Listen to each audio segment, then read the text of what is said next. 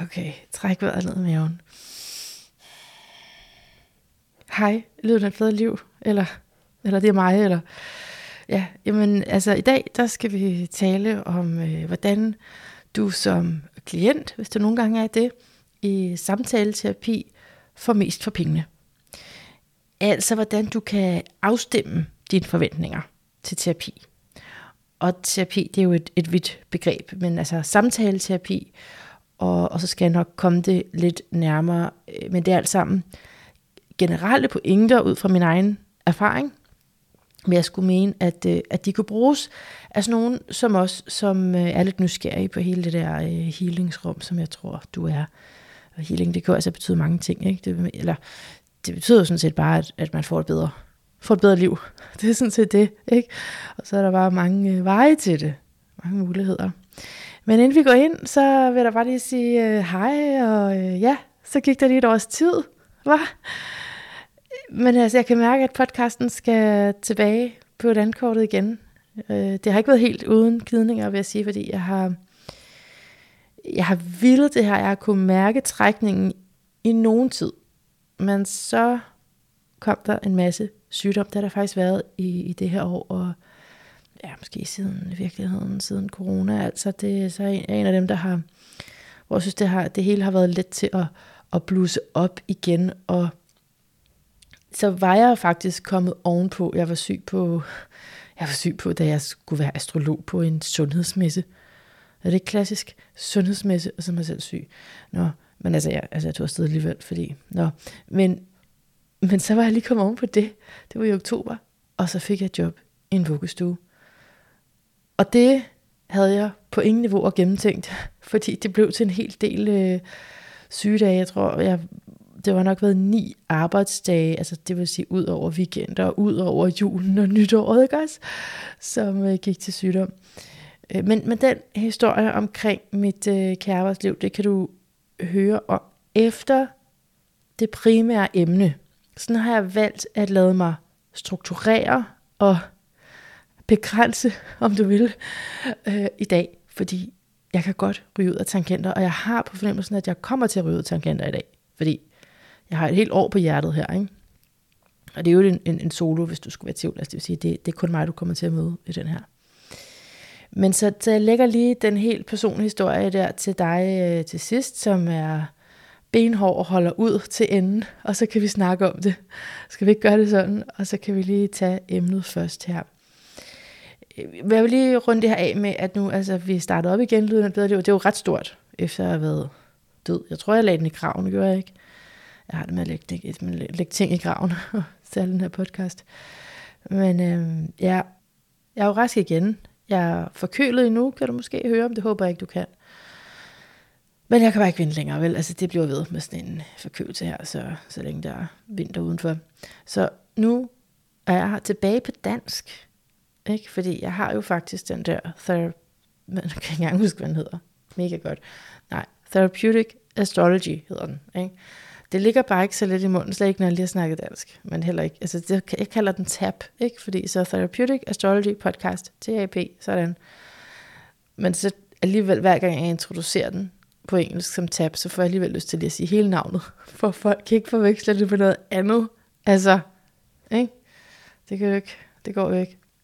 Nej, men sådan er det så meget. Den, øh, jeg anbefaler sådan set ikke, at du hører den. Det gør jeg ikke. Nej, det gør, det gør jeg faktisk ikke, fordi jeg bryder mig ikke om, og jeg tror, det er et levn fra folkeskoletiden. Nu er vi allerede ude tangenterne, kan jeg mærke, men jeg tror, det er et levn fra den gang, hvor man skulle lære engelsk. Ikke?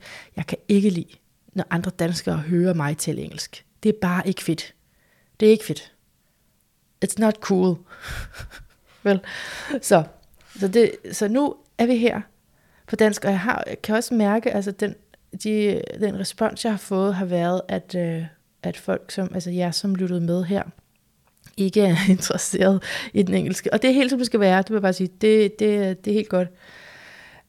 Så, men det jeg kommer til at gøre i den her, er faktisk lidt inspireret af, hvad jeg er endt med at gøre på den engelske.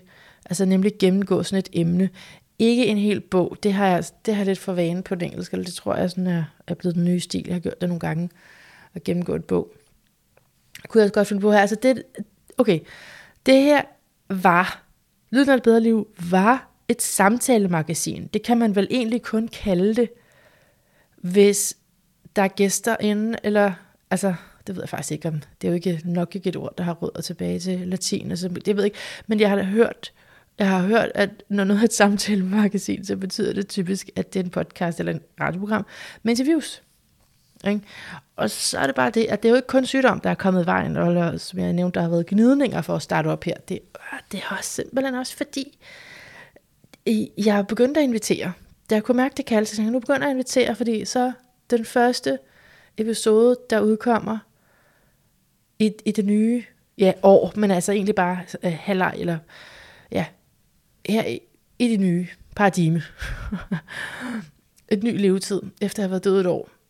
Det har man sådan et års dødsdag. Ej, nu bliver det for morbidt, ikke? Men så, så tænker jeg, så lægger jeg ud med en eller anden, som jeg bare synes er fantastisk, og jeg gør jo det her med, vil jeg lige sige, en skyderlig, at jeg elsker bøger, så, og jeg har lettere ved at mærke, om emnet taler til mig, når jeg har en konkret bog med en beskrevet filosofi i, frem for måske en Instagram-profil, hvor ellers man kan, man kan se, hvad folk laver. Ikke? Det er også fint, men det er ikke... Jeg har brug for en bog, en rigtig bog. Så dem, jeg har spurgt, har skrevet en bog. Og det er også det der med at komme til at fortsætte. med at spørge, det er, det er jo lidt diskriminerende, ikke? Men det er faktisk meget godt for mig at lære at blive lidt diskriminerende. Så det står jeg ved, lige indtil der er nogen, der siger mig imod, og, og, og, og så vælter jeg. Ikke? Men lige nu så er der ikke nogen, der siger mig imod. Jeg kan ikke høre det, så jeg interviewer kun dem, der har skrevet en bog. Sådan det. Så er det bare, at øh, jeg begynder så jo altså at invitere i flæng øh, gode, gode, gode mennesker, som jeg synes skulle være, og som har skrevet rigtig gode bøger. Jeg ved jo ikke, om, altså, om de er gode mennesker på den måde, men jeg ved jo, at deres bøger er rigtig gode. Og, og så, øh, ja, så har jeg fået forskellige svar, som egentlig får mig til at tænke, hold op, der er sket meget siden 2016, hvor jeg startede podcasten, ikke? Det er der alligevel. Altså inden for podcast, ja, der er sket meget i hele taget. Helt sikkert også i dit liv, ikke?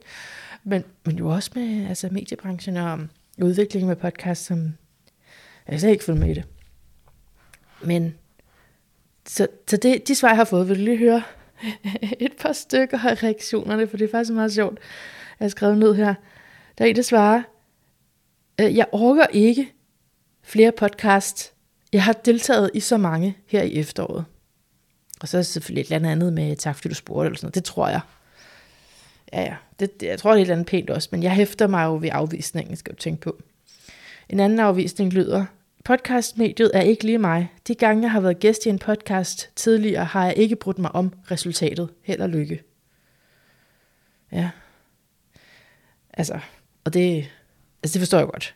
Jeg, jeg har sagt til dig før, at jeg kan slet ikke, altså de podcast, jeg har været med i, de har været helt forfærdelige. De har været helt, helt forfærdelige, så det forstår jeg godt. Og jeg er helt sikker på, at der er også andre, der er sikkert mange, og jeg håber ikke, det er over halvdelen. Jeg håber ikke, det er over halvdelen, men altså, det er nok en, en stor procentdel alligevel, som ikke har været tilfreds med den her, det jeg har ja, hvad har jeg haft med det at gøre? Så altså, jeg har jo været der. Jeg har måske har jeg redigeret nogle gange, har haft teknikker på, nogle gange har jeg ikke, men jeg har, jeg har jo trods alt haft en finger med i spillet omkring, hvad det er, der er kommet ud. Og, og det er jo slet ikke sikkert, at gæsten har specielt meget kunne lide det, særligt fordi der har været øh, tale om en amatørproduktion uden lige. Nå, hvad har jeg ellers her? Jo, så er der en, jo, så er der en, der skriver, altså det er jo også, når man er sådan helt højt oppe øh, i hierarkiet, ikke? Så, så skriver hun, øh, jeg vælger ikke selv, hvem jeg taler med. Det gør mit forlag, og de har valgt to andre podcaster. Hun skriver ikke to andre podcaster. Hun, hun nævner, hvad det er for nogen. Og det synes jeg ikke, vi skal råde med rundt i. Vel? Det synes jeg ikke. Det er der ingen grund til. Ingen grund til at nævne andres navn. Og en sidste her. Nej, der er to faktisk. Men den, nå. Øh, den ene er her. Øh, dit koncept med astrologi passer ikke til det, vi står for. Det var sådan nogle, nogle stykker filosofer, jeg havde inviteret. Nå, og så den sidste, øh, det, det var altså helt ukreativt at sige, at jeg har ikke tid. Så det ved jeg ikke, om den tæller, men... Fordi det kunne man jo også have sagt i 2016, det, kunne, det ved jeg godt. Jeg tænker bare, at måske nu i 2024, tænk engang, hvad er der var, 2024, at det er som om, der er lidt af en mæthed. Enten har, altså, i hvert fald livet for det her, jeg siger her, ikke? så er det sådan, at jeg har, jeg har prøvet det, det er ikke noget for mig, eller puh her, jeg har gjort det rigeligt. Det jeg prøver bare at sige, det er, jeg har ikke planlagt nogen interview, fordi det er virkelig blevet meget mere en kerneværdi for mig i forhold til diskrimination. Jeg ved godt, diskrimination på dansk, så bruger man meget i forhold til altså, øh, marginaliserede grupper og sådan noget. Det er det, vi taler om. Øh, alle må være med, men ikke til, at øh, alle må bare ikke være med til at, at blive interviewet. Så jeg vil gerne have en meget sådan, ej, jeg ved ikke, om jeg kan holde det, jeg siger nu. Fordi jeg er rimelig all-inclusive, ikke? Men, men alligevel, ja, okay, nu stopper jeg med at snakke om det. Bottom line er, man skal have skrevet en bog. Så er det det. Slut. Det var også lidt derfor på engelsk. På engelsk, der, den engelske podcast der, der var flere. Det gør man åbenbart øh, worldwide. så der var flere, der havde skrevet sådan til mig. Ja, det, det, gør, det, har, det, det er så sandelig også sket med danske lyttere, der har, altså, eller jeg tror faktisk ikke, de har været lyttere, vel, som har skrevet, men, men som har skrevet og spurgt, om de må være med, men, men altså sådan, det, jeg har oplevet her med den engelske podcast, det har været mere sådan, jamen jeg ved ikke, altså sådan nogle virksomheder, de har helt sikkert ikke hørt din podcast, men de har set, at du har en. Og så har de spurgt forskellige, og så er det mange, som jeg har sagt nej til, ignoreret, eller slettet, eller blokeret, fordi de, jeg kan ikke rigtig finde ud af, ja, altså øh, væggen imellem, hvad der er spam, og hvad der er marketing, og hvad der er normalt marketing. Men, men der, så var der faktisk et par stykker af dem, som, hvor det var sådan et bureau eller sådan noget, som, som skrev ud for dem, deres klienter, tror jeg, til alle mulige podcaster, så, så var der et par af dem, hvor det sådan virkelig matchede. Så, så det har jeg haft med. Men altså, nå, det skal jeg ikke trække dig med, fordi vi har nogle vigtige ting, vi skal snakke om i dag. Det er nemlig, hvordan du gør med terapi. Hvis du har nogle kommentarer til det, jeg lige sagde om podcasten og så videre, så, du, så sender du mig bare en mail. Ikke? Jeg har fået nogle nye links derinde i øvrigt. Jeg ved ikke, nu ligger de gamle der nok. Men altså, jeg, bruger, jeg er slet ikke på Ja, ja, nej, det finder vi ud af. Du kan, du kan helt sikkert finde mig, ikke? Søg. Søg, og du skal finde. I dag vil jeg tale, og det her, det er vigtigt at sige nu, fra hvor jeg er. Okay? Fra hvor jeg er. om, hvordan du kan gøre med terapi. Fordi jeg har tit tænkt på det her som klient. Hvorfor er der ikke nogen, der har fortalt mig om det? Nej, altså det, altså, det tænkte jeg ikke så, altså tidligere, men nu, hvor jeg ved noget, som jeg ikke vidste dengang, så tænker jeg, at, at man kunne jo egentlig også, altså kunne man ikke læse en bog om, hvordan man går i terapi? Der er så mange bøger om, hvordan man, man er terapeut, men altså, hvordan går man som klient? Det, altså, ramme alvor, så mener jeg, at hvis jeg lige havde haft nogle andre forventninger, så ville jeg have fået mere ud af tiden med, jeg tror faktisk alle de terapeuter, jeg igennem tiden har mødt.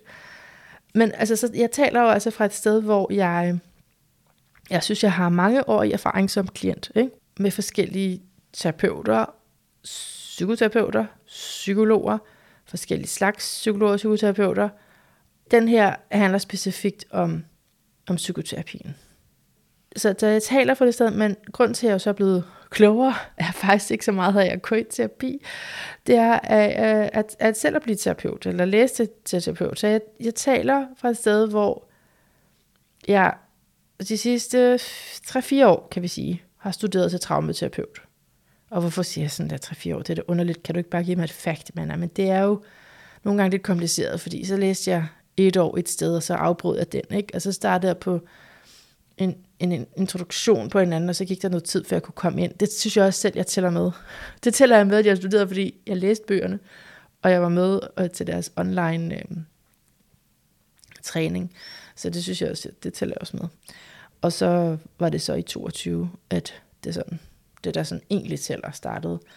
Og det, så det, jeg har lige om lidt, når vi taler sammen nu, ikke? så lige om ganske kort tid, regner jeg med at have det skal jeg lige skaffe nogle penge, men det, vi vender tilbage til mit arbejdsliv. Uh, ja, jeg regner med at selvfølgelig lige at kunne tage sidste modul med. Det jeg så har der, det er, øh, du runder det op til en på. det er slet ikke tilfredsstillende for mig at kalde det, men det er bare fordi, det, det bliver et andet program, når jeg går ind i, hvad det er. Så nu kalder jeg det traumaterapeut. Det vil sige, det er en efteruddannelse fra, at når du allerede har en psykoterapeutuddannelse, og det har jeg altså ikke. Så det, det, tager, altså, det tager, skal jeg faktisk tage nu. Det er faktisk, altså det er faktisk, jeg har faktisk tilmeldt en psykoterapeutuddannelse nu. Jeg kan lige finde penge til det, men jeg har taget skridtet og tilmeldt det. Og det har været længe undervejs. Fordi, ganske kort, jeg skal nok, jeg er godt klar over, at jeg kan gå ud af tangenter, jeg kan godt mærke det på mig selv. Ganske kort, ikke også? Fordi jeg tror, jeg har nemlig fortalt dig det der før med, at jeg har, synes, jeg har let alle mulige steder, jeg ikke kunne finde noget, og så fandt jeg lige præcis den her, og det er den, jeg kalder traumaterapeuten nu. Yes, korrekt. Men det er jo så bare ikke en, en psykoterapeut, og det synes jeg, det affandt jeg mig med, for jeg tænkte, men det er det her koncept, jeg vil. I don't care about titles, det er det her, jeg vil. Så var det bare lige det, at der er andre, der går op i titler. Nå, så du skal være certificeret det her, for at du kan ja, faktisk komme videre inden for den model, som jeg er på nu, for at komme videre og tage en master i det.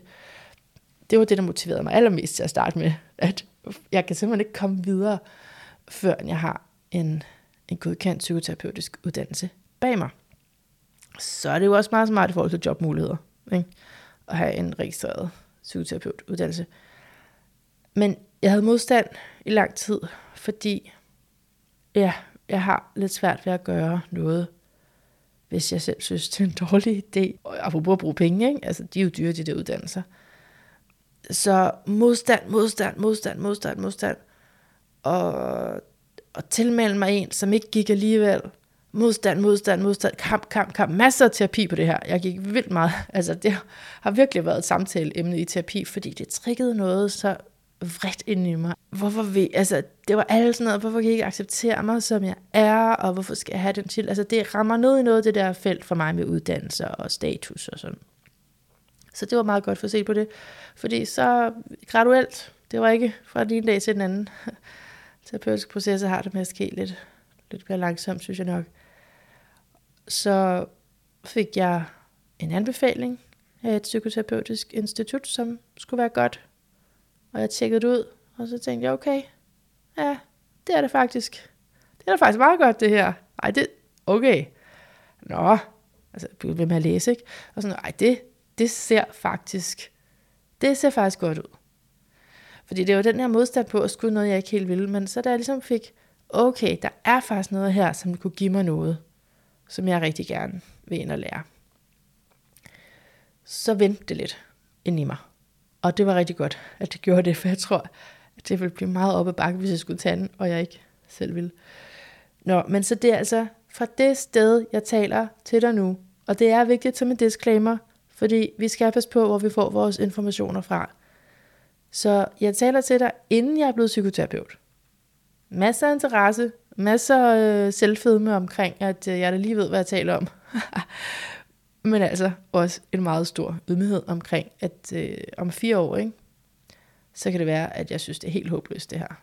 Og jeg synes noget helt andet. Så nu må vi bare være lige, hvor vi er nu. Ikke? Det er nu altså det letteste skulle til at sige, men det er det så ikke nødvendigvis. Slet ikke for os med lidt neurodiversitet oven i hovedet. Ikke? Jamen, altså være rigtig mange steder på en gang, og det, altså, ja, så er det faktisk det svære er faktisk at være, hvor man er. Nu går vi i gang, og skal prøve at se, om vi kan forholde os til det her med, hvordan vi ikke spilder vores penge. Fordi det er rigtig dyrt at gå i terapi. Og det er en ordentlig investering, og det er en ordentlig klapsalve, forkælelse til dig selv. Ikke? Men så skal den jo ligesom også øh, føles som det. Altså, det skal jo, man vil gerne have, det virker, så, når man investerer så mange penge. Og jeg synes jo ikke, det er fordi, at terapeuter tjener for meget. Det er slet ikke det, jeg mener.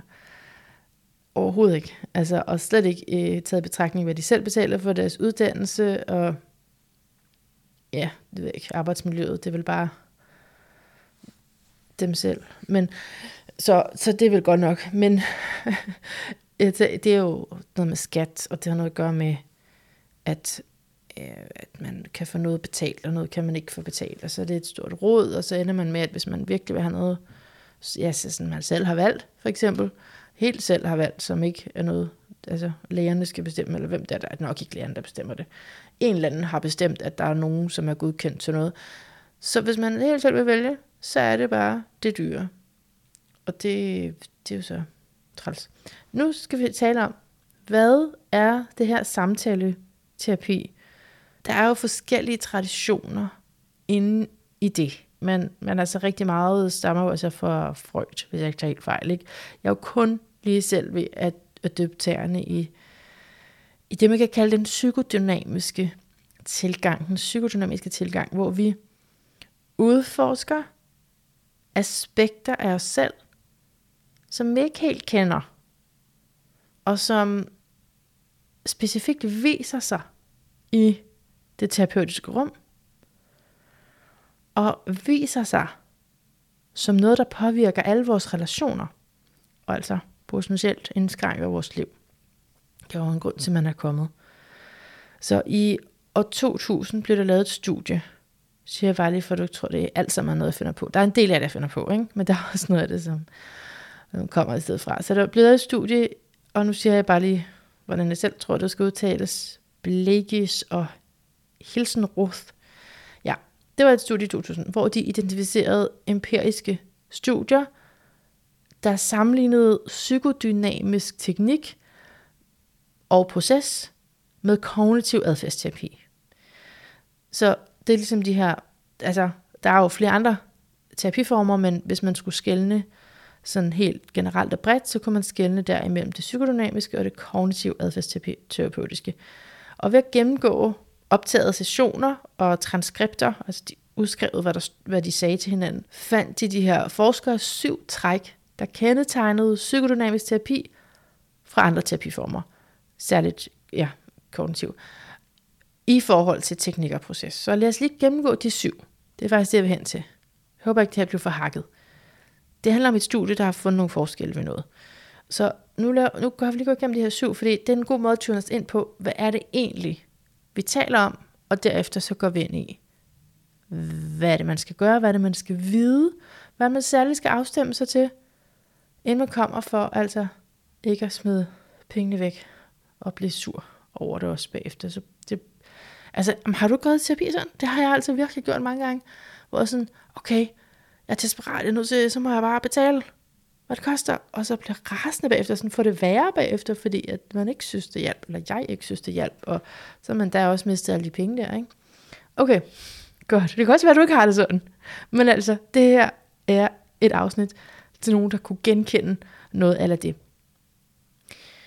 Lad os lige gennemgå de der syv træk i forhold til psykodynamisk terapi, så vi tuner os ind på, hvad det er for noget. Nummer et, der er fokus på affekt og udtryk af følelser og emotioner. Det her skal jeg sige, det kommer fra det her studie, og så har jeg også læst en artikel, artikel af Jonathan, Jonathan, det var rigtig mellemmand, engelsk og dansk, ikke? Jonathan øh, Shetler. Så det er derfra, det kommer. Lige det her er ikke noget, jeg finder på. Så der er altså fokus på affekt og udtryk for følelser, emotioner slash emotioner. Det vil sige, at i den her terapi undersøger man hele spektret af sine følelser, hvor terapeuten hjælper klienten med at sætte ord på os modsatrettede følelser. Jeg føler både det her, og så føler jeg også fuldstændig modsatte. Eller troende følelser, eller følelser, som klienten først ikke helt kan genkende, at hun har. Ja, så er der også det her med, at man kan godt vide noget intellektuelt. Ikke? Jeg ved godt, at jeg har det her issue, men man mangler måske, i hvert fald hvis det er noget, der bliver ved med at gentage sig, ikke? den emotionelle indsigt. Fordi det er igen følelserne, vi forandrer os. Så nummer et ved de her syv træk af, hvad psykodynamisk terapi er, det er fokus på følelser og udtryk af dem. Og, og det er altså centralt, når der er noget, man gerne vil forandre, fordi vi, kan, vi er så kloge, og det er godt. Altså, vi skal jo bruge vores hoved til alt muligt. Rigtig godt. Men man, det kan bare godt snyde os i forhold til, at når jeg nu kender teorien, det er da i hvert fald snydt mig. Hold op. Det er der altså også mange, der godt har fundet ud af nu, når man har studeret terapi med andre, så, så hører de jo en ting eller anden. Ikke? Så jeg er helt, altså, det er der andre, der også har oplevet, at jeg lige ved alt muligt. Ikke? Jeg samlede alt muligt viden op. Men hov, der, ja, det var ikke fordi, at jeg selv havde integreret det øh, emotionelt. Så det er jo den proces, man så kan øh, komme ind i, når man er i terapi. Nummer to hedder udforske forsøg på at undgå stressende tanker og følelser. Ideen her er, at vi gør mange ting, bevidst eller ubevidst, for at undgå ubehag. Og den undgåelse, eller modstand, eller forsvar, eller strategi, det kaldes forskellige ting, alt efter hvilken terapiform vi taler om. Det er det, vi undersøger. Det, det er faktisk helt enormt og vildt, det her, synes jeg. Det er, det er, en, det er en af de store ahas. Der er den her, så en mere, som, hvor jeg virkelig havde sådan ahas i forhold til, Nå, det er det, terapi er. Så det er faktisk lige præcis den her strategi eller modstand, som vi er opmærksom på. Og det kan tage forskellige former. Det kunne være helt praktisk, at du øh, kommer for sent, eller du springer sessioner over som, som klient. Og igen, det kan jo være ubevidst. Du kan jo synes, jamen det er, altså, jeg kom bare sent ud af døren, eller ej, jeg synes bare ikke, jeg overhovedet ikke har tid. Så det kan være ubevidst, og det kunne selvfølgelig også være bevidst, altså, at du simpelthen synes, det er jo, det kom for tæt på med den samtale sidste. Ikke? Og så kan det også være i samtalen, ikke? at du, der er ligesom noget, du ja, taler udenom. Og, og det er selvfølgelig lidt farligt her, ikke? Fordi det er jo en opgave for terapeuten også ikke at dømme det, så bare sige, om du snakker udenom, eller nu bruger du dit forsvar, eller strat. Altså, det, så, sådan er det jo ikke, fordi så sidder man altså og dømmer. Så, så, det er ikke, så vi skal jo også lytte og, og være nysgerrig på, hvor er klienten på vej hen, for det kunne være et meget, meget vigtigt sted, klienten er på vej hen. Men, men det, der er i, i den her øh, træk nummer to, det er, når man over tid observerer, at der kommer skift af emne, lige når vi taler om det her. Det er mere sådan, ikke? Det er mere sådan, at lige når vi taler om det her, så er det som om, du hver gang skifter. Det kan også være, at klienten har det med at fokusere på aktivitet, den ydre omstændighed, facts omkring noget, begivenheder, frem for at lade os gå ned til den psykologiske mening bag, og frem for os at være interesseret i den rolle, at hun selv spiller for at skabe det, der skete der. Den aktivitet, som er øh, træls. Så det er den slags, man får øje på i terapi sammen. Ikke? Hvor, hvad er det, jeg undgår nu, og hvorfor? Så det er jo også en undgåelse, hvis vi altså, taler om, jeg taler om, øh, jeg havde fødselsdag, der skete sådan og sådan og sådan og sådan. Så kan man blive spurgt, hvordan havde du det med det, eller hvordan forholdt du dig til det, eller hvad, var der noget følelsesmæssigt for dig i det? Så hvis der slet ikke er det, altså vi bliver ved historien, og der er slet ikke, vi slet ikke får lov at tale om sådan, hvad det betød for dig, ikke? Så, så, så er det jo også en, en form for undgåelse. Ja, håber det giver mening. Nummer tre, identifikation af gentagende temaer og mønstre. Så det er de gentagende følelser, tanker og selv self-concept på engelsk, så selvkonceptualisering øh, og, og relationer. Så de, de gentagende mønstre, for eksempel når klienten taler om mønstre, som han gerne vil bryde, men det bliver bare ved med at ske. Det kan selvfølgelig også være, at klienten ikke selv ser mønstret. Og så nummer fire, fordi den hænger sammen med nummer tre. Den hedder diskussion af tidligere erfaringer, det vil sige et udviklingsfokus i terapien. Og husk, hvad det er, vi er ved at, at gennemgå, for vi er ved at gennemgå træk ved psykodynamisk terapi. Og specielt tidlige tilknytningspersoner ved vi påvirker vores relation til nutiden. Ikke? Den relation mellem fortid og nutid, den tager vi op i terapi. Så det er ikke så meget en, en, en dybdegående historie, fordi hvem ved, altså ja, hvem ved, hvad der er, der er sket, det du kan huske, det, ej, det skulle vi næsten undersøge et program også sammen. Peter Levin har skrevet noget spændende om det, og flere andre. Det her med, at, at vi kan rigtig stole på vores minder, sådan som jeg lige opsummerer det. Men det er måden, hvorved fortiden har det med at leve videre nu. Vi bruger fortiden til at kaste lys over nutidige psykologiske udfordringer.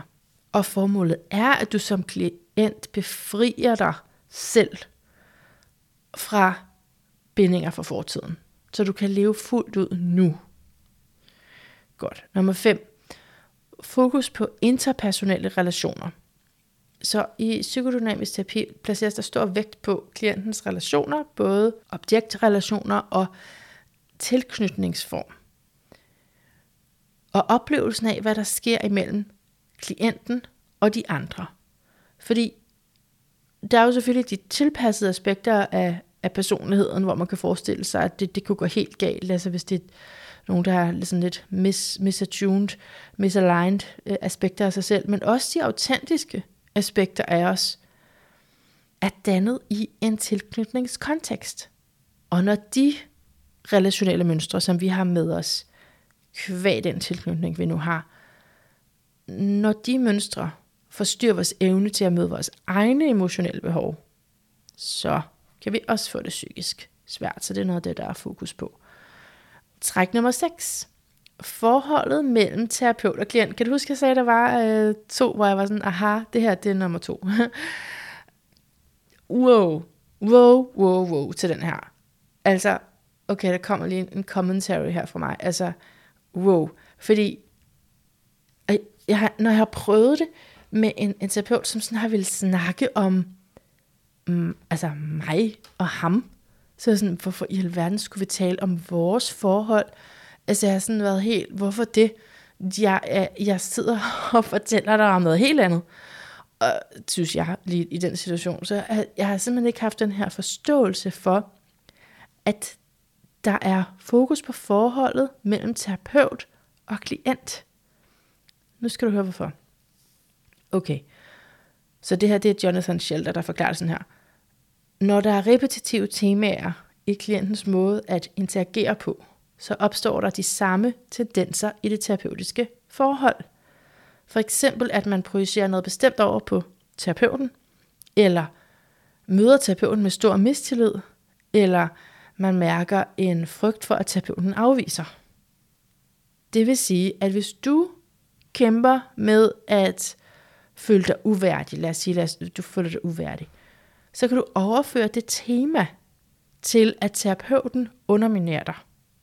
Altså det, det sker sådan helt, det er selvfølgelig er det ubevidst, men det er bare, når man bruger ordet ubevidst mange gange, det, det er sådan, det ser ud foran dit egen, foran dine egne øjne. Det ser sådan her ud. Det ser ud som om terapeuten, det er sådan, du oplever det.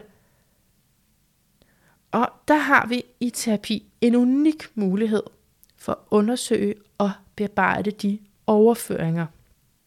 Så at, nu siger jeg du som klient, men det er lige så meget mig, ikke? det håber jeg, du har fanget med den måde, jeg er på. Altså, it's all the same, men det er bare forskellige roller.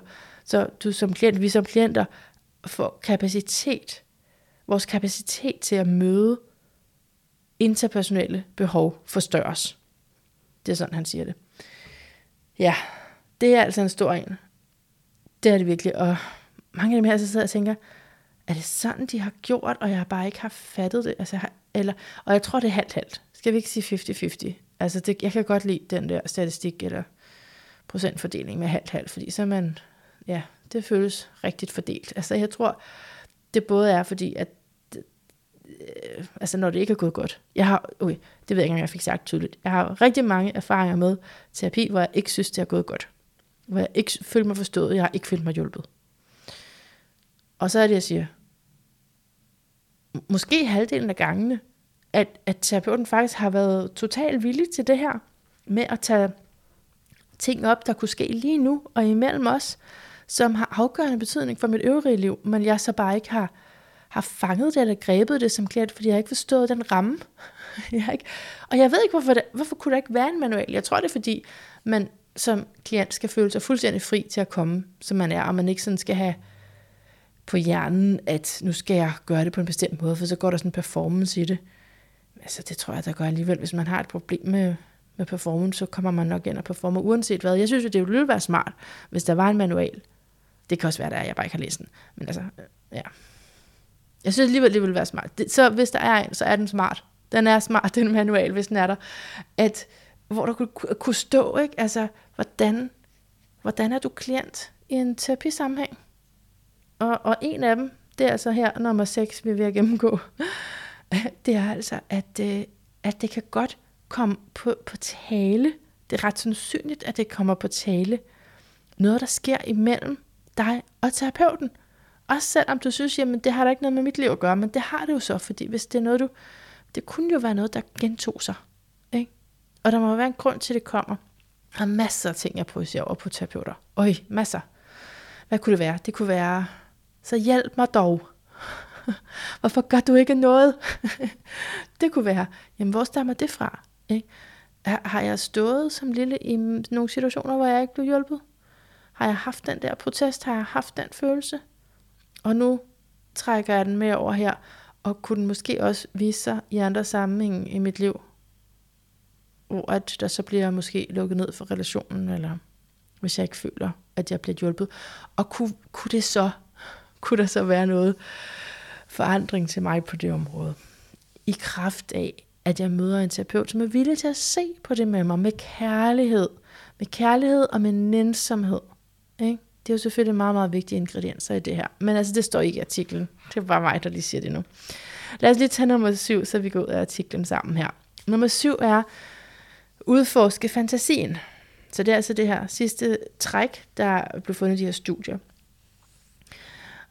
Udforske det er, at vi ser det, klienten kommer med af lyster, frygt, fantasier, drømme, dagdrømme, hvad end de taler om faktisk. Vi ser det som information.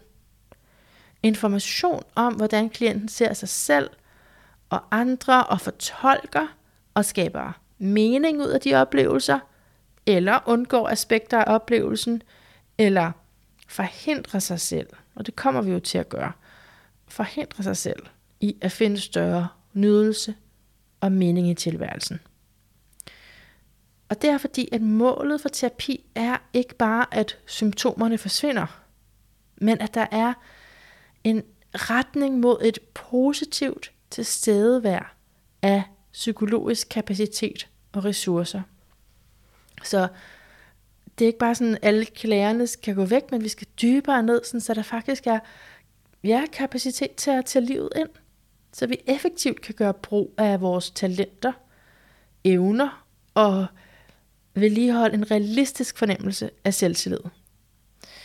Og så er der også det her med at tolerere mange forskellige følelser og tilfredsstillende seksuelle oplevelser, at kunne forstå sig selv og forstå andre mere nuanceret. I det hele taget, så er målet for psykodynamisk terapi, at du møder livets udfordringer med, med mere frihed og fleksibilitet.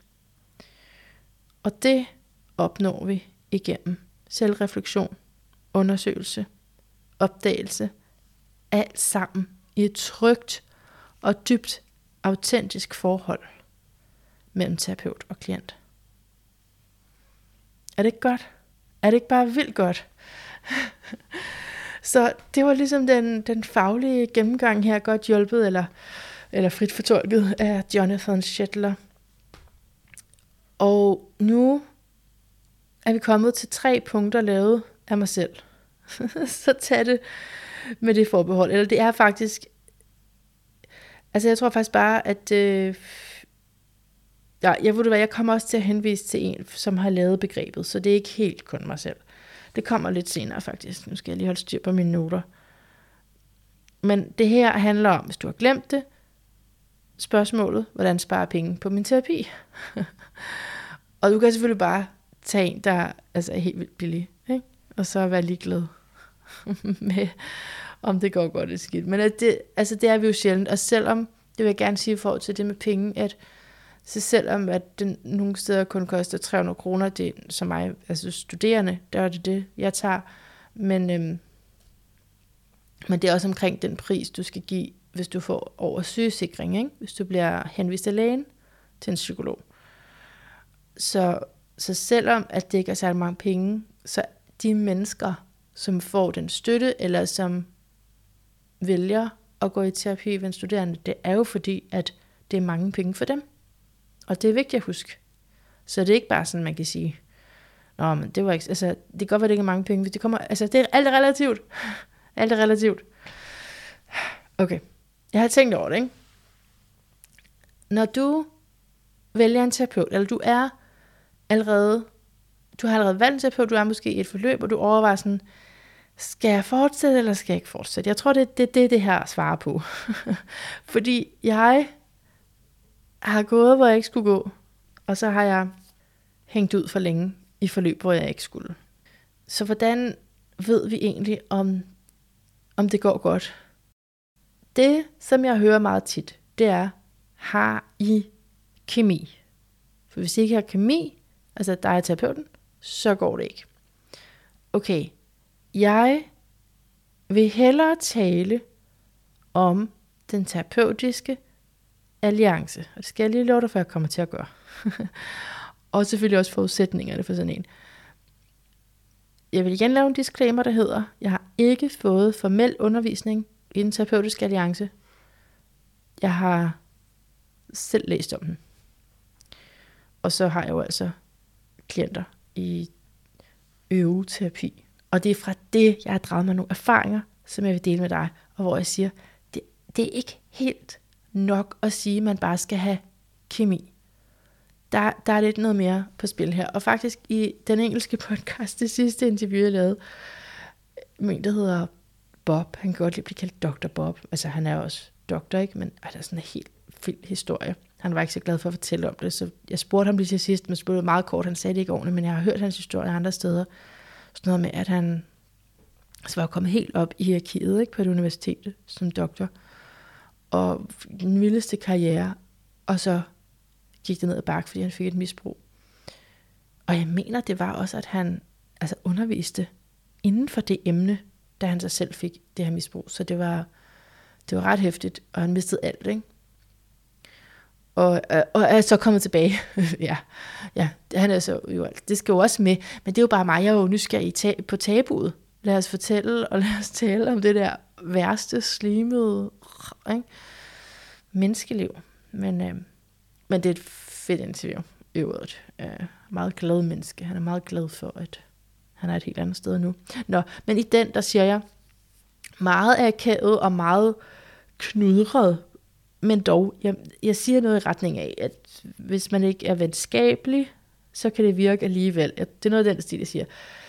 Det jeg henviste til, det var lige præcis det her, at det er ikke et venskab. Altså, for det første, fordi man kun taler om klienten. Øh, der, der skal nogle andre komponenter til, ikke? For eksempel den terapeutiske alliance, og det er et begreb, som i hvert fald akkrediteres til Edward S. Bordin, Bordin selvom han så siger i den artikel, jeg har læst, som hedder The Generalizability of the Psychoanalytic Concept of the Working Alliance. Den er fra 1979, og ja, i den, altså det der jeg siger med, at det var ham, der begreb sig gjort, men i den, så henviser han til, at oprindelsen kommer fra psykoanalytisk terapi, så, så der er altså flere andre med ind over. Og hvad er så det? Det er enighed om målene.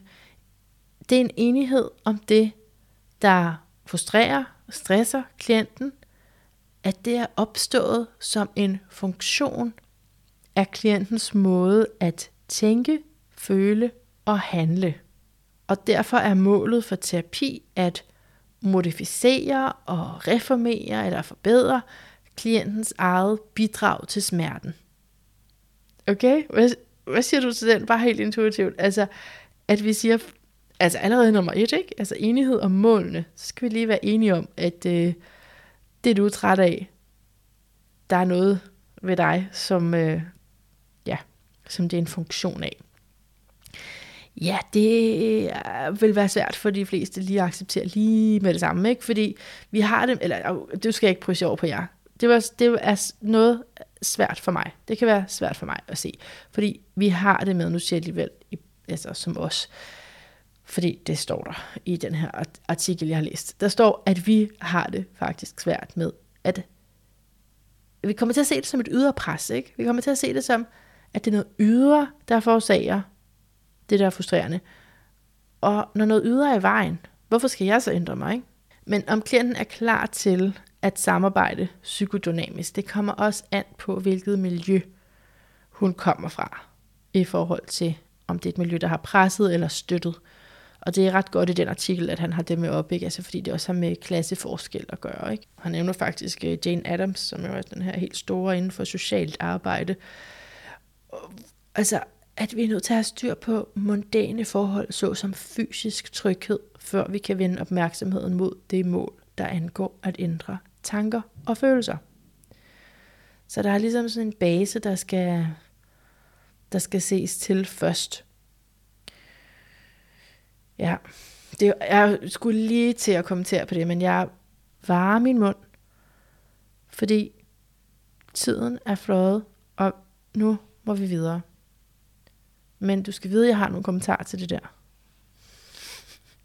Som en, der har været uden meget fysisk tryghed. Nå, enighed om opgaverne, det er nummer to.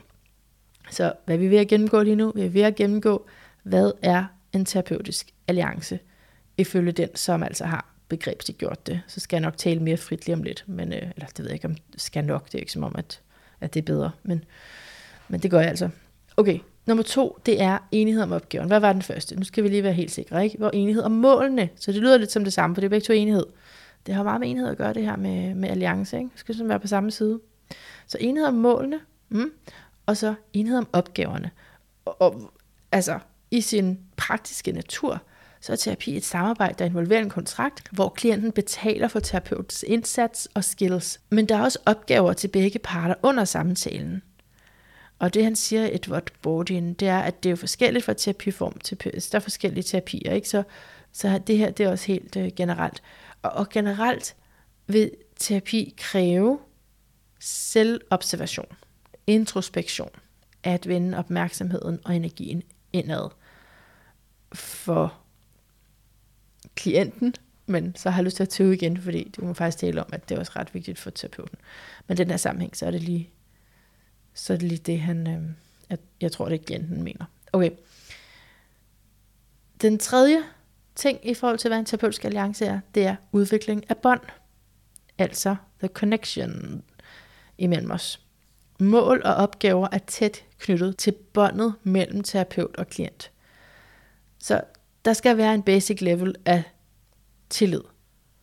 Men når vi retter opmærksomheden mod de mere beskyttede dele af den indre oplevelse, så udvikler der sig stærkere bånd, og der er også behov for stærkere bånd af, af tillid og tilknytning imellem terapeut og klient.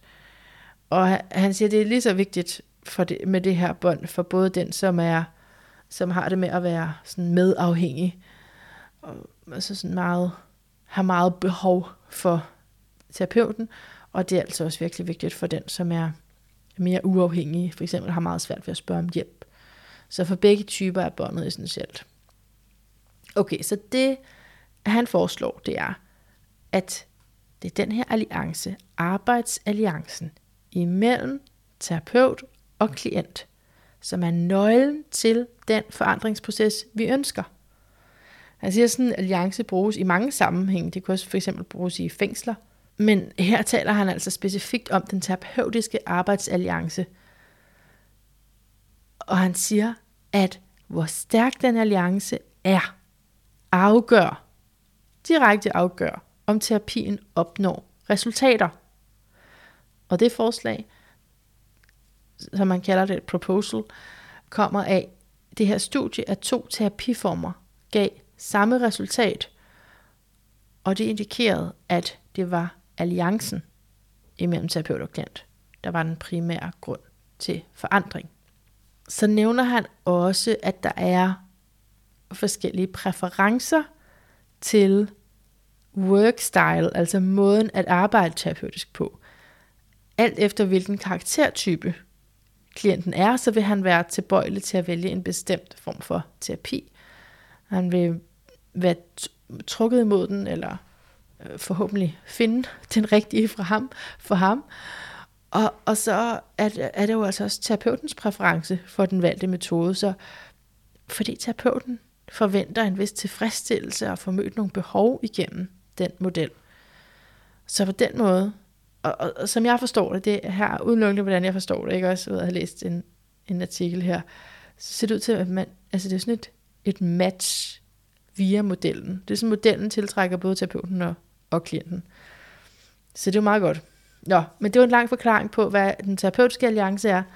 Og nu er jeg ude af artiklen, og jeg taler frit nu. Som mig, min egne forslag. og fordi, hvorfor er det, jeg synes, det er vigtigt frem for bare at sige, at jeg skal have god kemi med, med terapeuten? Det er jo fordi, nogle gange kan man sidde noget, der er svært, og det er jo ikke fordi, man altså, hele tiden har vildt gode følelser over for terapeuten. Men, men man kan jo... Man skulle gerne... Og så der, åh, nu kommer jeg til at tænke på sådan noget med... Der er også lavet undersøgelser af, hvis man har... Jeg kan ikke huske, om det var den her artikel, der stod, eller om det var en anden. Men der er lavet undersøgelser af, at hvis man har en meget positiv projektion på terapeuten, så er det også lettere. Altså, det er lettere at komme igennem med, hvis du... Ja, nå, det var tidsspor. Men jeg tror bare, det er fordi, at jeg selv har følt mig hjulpet af nogle gange, når der er sådan et gnidningspunkt i terapien, hvor sådan, nej, det er jeg ikke enig i, eller sådan, hvis det er, fordi så bliver det forløst også, ikke? Og det er det, terapi kan, synes jeg, det kan være emotionelt korrigerende for oplevelser, som ligger langt tilbage, men altså som også, ja, så påvirker det jo så forandringen i det liv, vi har nu hvis det nu var, at fortiden var levet videre. Så med andre ord, når du er ved at finde ud af, om den terapi eller terapeut er noget for dig, så siger min erfaring mig, at det har mere at gøre med mig som klient, end med terapeuten. Altså det, jeg skal lede efter. Lad mig sige sådan her. Hvis jeg ikke har tillid til terapeuten, og det, kan, det meget sandsynligt scenarie, at jeg kunne så tænke et eller andet, som og sådan, jeg tænker, ah, ah, der er hun lidt off, eller hvad man nu tænker. Altså på en eller anden måde, så hvor jeg sådan, ah, jeg er ikke sikker på, at jeg kan have tillid til hende. Kan jeg så sige til hende, at jeg har, ikke har tillid? Og så kan vi så få det frem i lyset, og kan jeg blive mødt med en som og kærlighed? Eller når hun siger noget, som jeg synes lyder enormt dumt, kan jeg så sige det? Så vi kan undersøge, hvad i mig der er, der tolker det som dumt, frem for måske at høre sandheden i simpelheden, eller, eller hvad det var, der lige stak ud for mig, som gjorde, at jeg synes, det var dumt. Jeg håber, at det her det kan bruges til noget. Jeg deler det med dig, fordi jeg synes, det er et ret alvorligt emne. Man står der og investerer, som sagt, store summer af penge i at få det bedre og skabe forandringer, som man længes efter i sit liv. Så skal man da også på en eller anden måde være lidt rustet til, hvordan man selv får noget ud af investeringen. Fordi at ja, jeg har virkelig prøvet det med bare at sige, det er bare, det er bare dårligt med, at jeg har bare dårlig kemi med terapeuten. Det er godt nok dyrt at have, altså for der er rigtig mange terapeuter. Der er rigtig mange, du skal igennem. Altså hvis det er det hver gang, ikke? Så i stedet for at tænke så meget over, om du har kemi eller ej, nu vil jeg lige, skal jeg lige afbryde mig selv her og sige, det er jo ikke, fordi jeg nu underminerer din intuition. Vel, det er du altså ikke. Det er du altså ikke, fordi det kan jo være, at du bare har en lynklar fornemmelse i maven. Skal det være det? Skal det være det? Så det her altså jo slet ikke for dig. det er mere, det er mere sådan nogle mere som mig, jeg selv, jeg sidder og taler til, kan du tydeligvis høre, ikke? At, altså, hvor man kan være i tvivl, fordi vi snakker jo, og man synes jo også, og det er derfor, jeg synes, det er interessant med de her undersøgelser, fordi terapi kan godt få lidt sådan en ry af, jamen, fordi det ikke er målorienteret, selve samtalen, vi kan jo ikke, altså det er jo ikke sådan, man får et eller andet hus til at blive rykket op, og du, altså det, var, det, er det er jo ikke sådan en fysisk ting, så på den måde er det jo ikke målorienteret, men vi er jo stadigvæk interesseret i, at vi rykker os. Selvfølgelig, vi gør det jo for forandring, vi gør det jo for at få et bedre liv, ikke? Men lige selve samtalesituationen kan det godt være svært, lige sådan for, for mig, at finde ud af, er det her bare sådan, terapi skal være, fordi der er jo ikke, jeg har jo ikke som sådan fået en ny livssituation, så er det ligesom bare sådan her, det skal være, eller er det fordi, at der ikke er kemi, skulle jeg til at sige, men det er jo fordi, det er også sådan, jeg selv har set på det, ikke også? Øh, øh, hvad, hvad er det, der foregår? Og så er det bare, synes jeg, det fedeste i hele verden, det her, som jeg har fortalt dig nu, at du kan tage, du kan få så meget mere ud af terapi, hvis du tænker på en anden måde. Hvis du tænker på de projektioner, du har lavet, du kan tænke tilbage i tiden på forskellige terapeuter, hvis du har haft, det kan også være, altså hvis du aldrig har gået i terapi før, så håber jeg ikke, du hører den her, fordi så lyder det meget for, alt for indviklet, tror jeg. det fede, okay, hvis du ikke har været i terapi før, så vil jeg sige det her til dig. Det lækreste, dejligste, fedeste ved terapi. Det man bare skal komme, og så bare åbne sit hjerte, og så vælter det hele bare ud, hvis man tillader det. Man skal bare, altså, der, det er jo det fede, ikke? Det er derfor, jeg elsker terapi, fordi der ikke er nogen regler for noget. Jeg giver dig bare den her sådan insight viden, sådan så at, at det kan blive lidt mere gennemskueligt, hvad det så er, der sker. Og øh, ja, altså jeg, jeg har da helt klart haft sådan nogle, ja, jeg har været begge lejre, ikke, hvor jeg intet har sagt, meget pleaser, og så har jeg altså også virkelig haft nogle vredesudbrud. Og blive meget triggeret af, hvis terapeuten har gjort det eller andet, fordi jeg har misforstået det. Altså, jeg har misforstået det som noget andet. Så ja, jeg ved ikke, om der er nogen terapeuter, der er enige med mig i, at, at der skal skrives sådan en manual, men for mig ville det have hjulpet, hvis jeg havde forstået, hvad alverden det var, der foregik. Okay, lad mig prøve at opsummere det her med mine egne ord, som vi har talt om omkring den terapeutiske alliance, og hvordan, hvad ligesom din del i det er, eller vores som klienter. Det er fra det perspektiv, vi taler om nu, ikke? Okay, nummer et. Prøv at lege med tanken om, at du påvirker dine oplevelser. Og, og leg, eksperimentere. Vi er ikke nødt, altså, der skal ikke skrives under. Det er bare, bare forestil dig lidt, hvordan du påvirker dine oplevelser. Fordi jeg er all about den strukturelle kontekst, og jeg har et raseri på alle mulige samfundsforhold. Don't get me started, og klasseforskel, og ja, diskriminerede grupper, og, og, vi går, og jo også sådan noget som neurodiversitet går jeg rigtig meget op i, så der er alt muligt andet, som afgør det, men i terapi, ikke?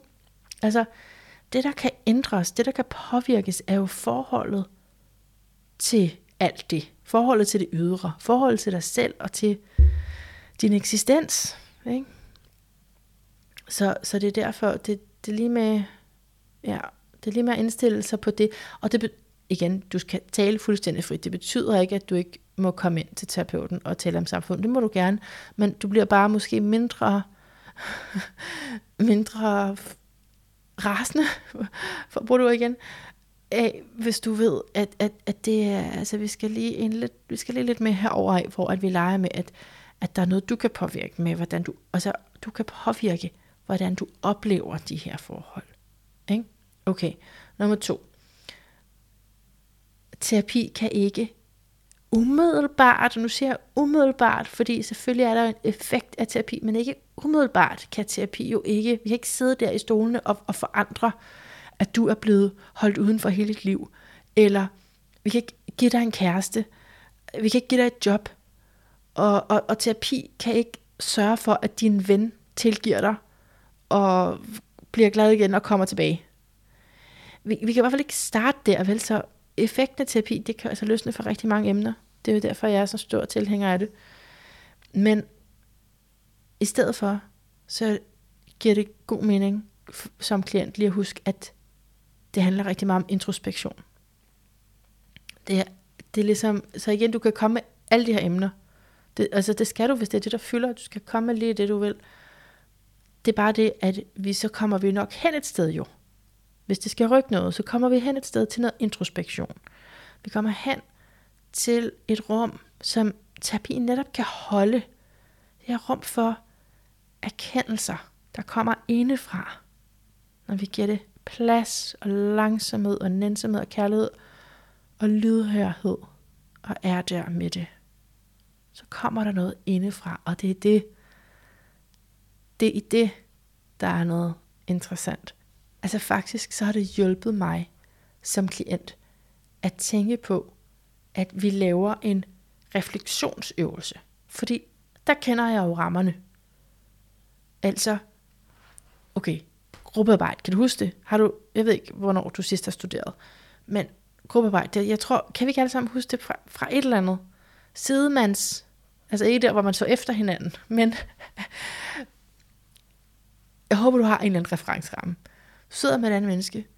Der er også de der samtalekort og sådan noget, ikke? Så, og så får I til opgave, nu skal I snakke om det her emne, eller skal dele det og det. Det var ikke rigtig sådan, det var i skolen, vel, men sådan, så måske har du været så heldig, at du har været i en eller anden øh, selvudviklingskontekst, hvor der har været noget af den stil.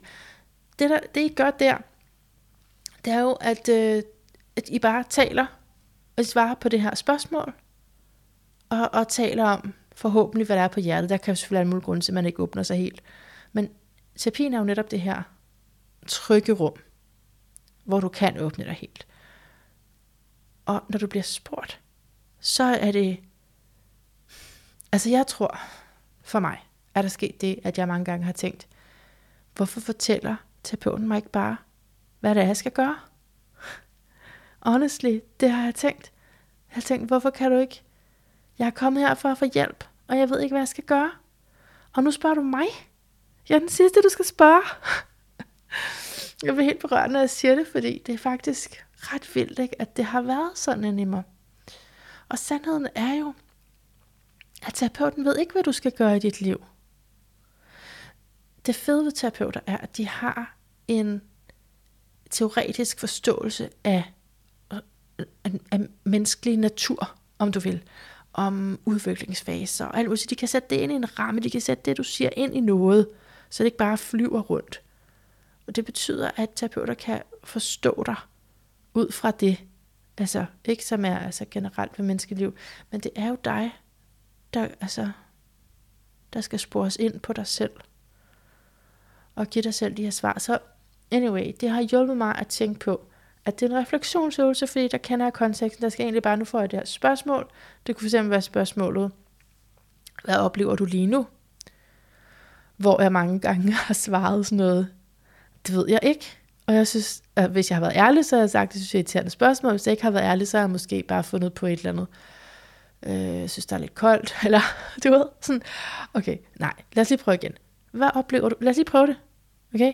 Hvad oplever du lige nu? Og så pause. Og så refleksionsøvelse. Husk det, refleksionsøvelse.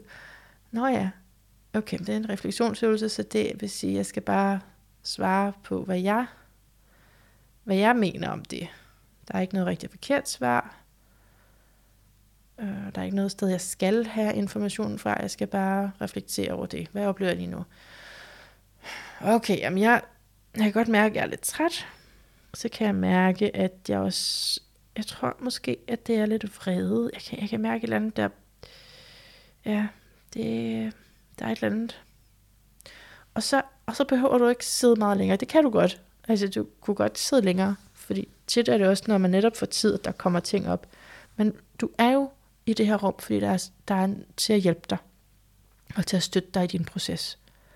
Og så kan det være, at du får et spørgsmål mere, eller en kommentar, som får dig i tanke om nogle andre ting. Nu synes jeg tit, det, det sker med mine klienter, at, at så siger jeg et eller andet, og så pludselig så kommer de i tanke om alt muligt spændende. Så tænker jeg, nå, det var da meget lidt, jeg skulle sige for at der kom gang i alt det der. Det er fantastisk.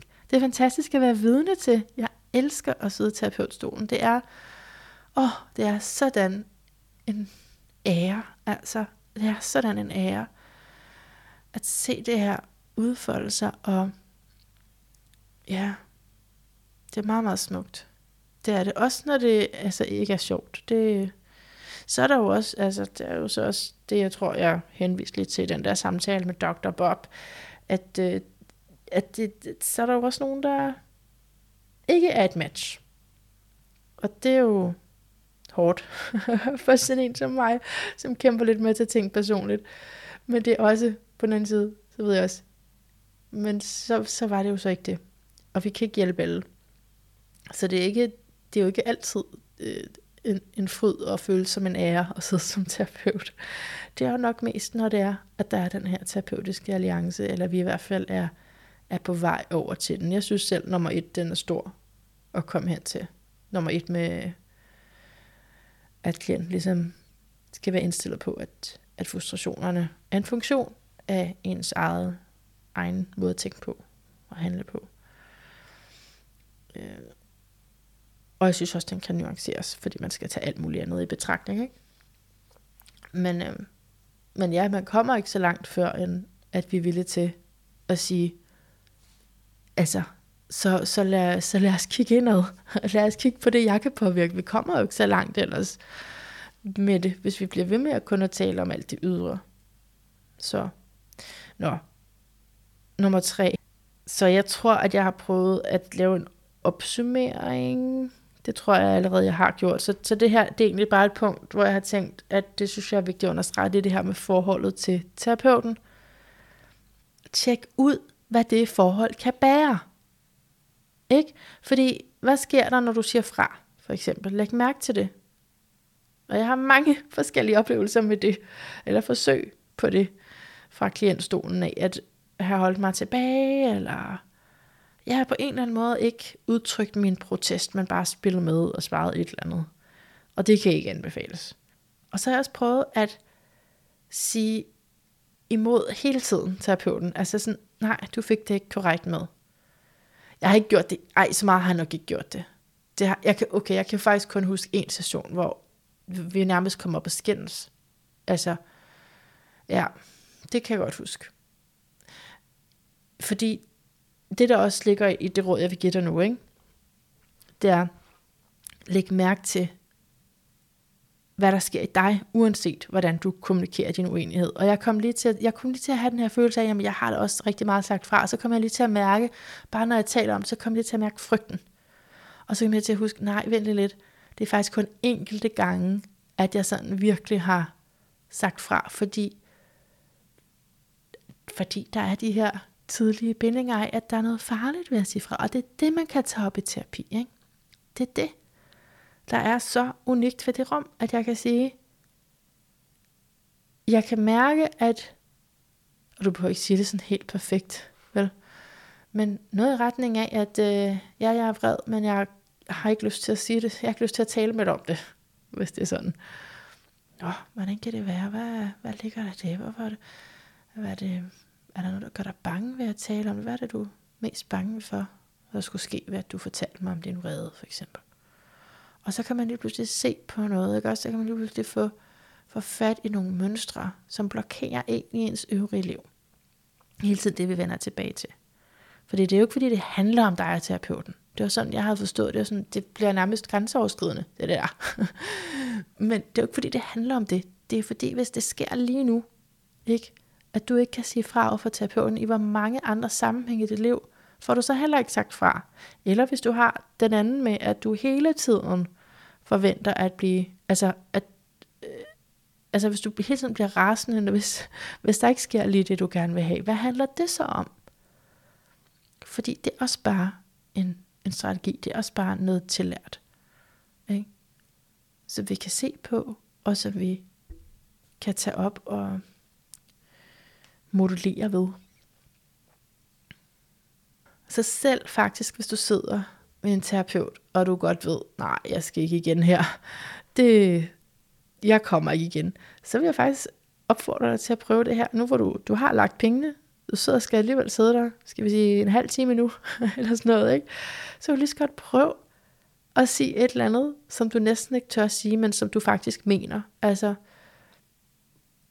du kunne for eksempel sige, øh, jeg har ikke lyst til at komme igen, fordi jeg synes ikke, det spiller det her. Og så er det uanset, hvad hun siger, fordi hvis du kan mærke, at det ikke er noget godt, så siger hun nok ikke noget klogt. Så siger hun nok noget andet trælst. Hvis du kan mærke det. Altså, det kunne også være, hun overraskede dig. Det kan man altid håbe på, men det kunne også være, at der bare kom mere fra samme skuffe af det, du allerede havde mærket. Men det, det min invitation er, det er, så læg mærke til, hvad der sker i dig. Bliver du urolig, når du lige har sagt det? Hvorhen? Hvordan mærkes det? Eller føler du dig stærk? Eller har du forladt dig selv? Har du forladt din krop i gerningsøjeblikket? Ikke? Hvor du gjorde det, som du ubevidst har en fortælling om, at du ikke må. Og så kan du så vælge ud fra det, alt efter hvordan terapeuten responderer. Ikke? Og, fordi der, og der kan være rigtig mange gode comebacks fra terapeuten på sådan en. Men, men alt sammen noget med at være nysgerrig på, virk, ja, altså virkelig være nysgerrig på dig, på sin klient. Og meget åben for det der, altså nærmest begejstret. altså, fordi for mig i hvert fald, så er det jo en tillidserklæring, ikke? Ja, og ikke bare en tillidserklæring, det er jo igen, fordi jeg kommer til at tage ting personligt, men, men det er jo fordi, at det er noget, så, vi, så, kan vi, så kan vi gøre noget. Så kan vi lige præcis, har vi lige præcis mulighed for at ændre noget. Hvis du tør at sige til mig, hvordan du har det med mig lige nu. Ikke? Så kan vi kigge på det, og der er noget, der kan blive forandret. Så længe vi holder os tilbage af alt muligt høflighed og ting, vi ikke synes, vi bør, og nej, men det kunne jeg heller ikke forvente, at du skulle kunne vide, eller alt muligt, vi fortæller os selv, for ikke at sige, hvordan vi har det selv i terapi, hvor det, det, det hele handler om, hvordan du har det, ikke? og hvordan du kan få det bedre. Selv der kan vi holde os tilbage, hvis vi har lært det grundigt nok, og de ting, vi lærer allergrundigst, det er jo altså, mens vi er helt små, måske endda før vi bliver født. Okay, altså mine noter er færdige, så nu lægger jeg lige den her væk. Ja. Tak for at øh, have hængt ud med mig så længe. Og så var det jo lige, at jeg havde, øh, havde tænkt mig også at fortælle lidt om mit arbejdsliv. altså, det her er kun for dig, som har fulgt mig i årtier. Helst ikke årtier. Det er for langt. Men ja, det er jo fordi, at øh, det er har vist sig at være en lille smule svært for mig at finde et job, hvor jeg trives. Altså, det som 2023 har lært mig i forhold til forskellige projekter, ikke også? Fordi jeg, jeg er lidt som sådan noget nytårskrudt. Ikke? Det er virkelig ikke en analogi, som passer til mig i det praktiske, virkelige liv. Fordi når der er krudt, jeg løber afsted. Jeg er så kedelig nytårsaften. Der er ingen, der gider være sammen med mig nytårsaften. Jeg flygter og skriger fra det ene sted til det andet, og det, jeg skal bare være under dynen. Så, men personality-wise, ellers, ikke med rent faktisk krudt, så kan vi godt samle lidt, tror jeg, fordi der er det sådan noget krudt der, hvor man altså sætter ild til, men så er der kun noget af det, som springer op. Er det ikke sådan? Ja, måske måske virkelig dårlig analogi, jeg kan ikke lige finde på andre lige nu. Du har noget krudt. Du sætter ild til det. Noget af det springer op. Noget af det springer ikke op. Og inden at man sætter ild til det, så ved man ikke, hvad for noget af det det er, fordi det grund til, at det ikke springer op, det er vel, fordi det er defekt, tror jeg. Er det ikke sådan? Nå. Sådan er også mit projektliv. Jeg laver jo alt muligt skørt, fordi jeg kommer til at sige ja. Det er også noget, jeg arbejder på, men jeg kommer til at sige ja til alt muligt. Jeg kommer faktisk bare til at sige ja, som det er sådan en standard. Og det jeg har opdaget med, fordi jeg har prøvet så at lægge mærke til, hvad er det for noget af det, som så bliver til noget, som bliver til krudt, der kommer op på himlen og er smukt, og hvad er det for noget, som bare hust, ikke alligevel.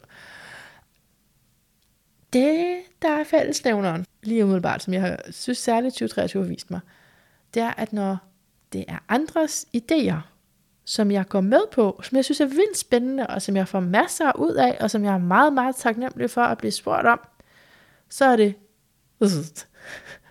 så går det ud på en eller anden måde. Det ender i total fiasko. Jeg tror også, det er længere tilbage end 2030. Jeg har bare fået øje på det her. Det, det, vi, snakker, ja, vi snakker om hele mit liv jo. Vi snakker faktisk om hele mit liv, tror jeg.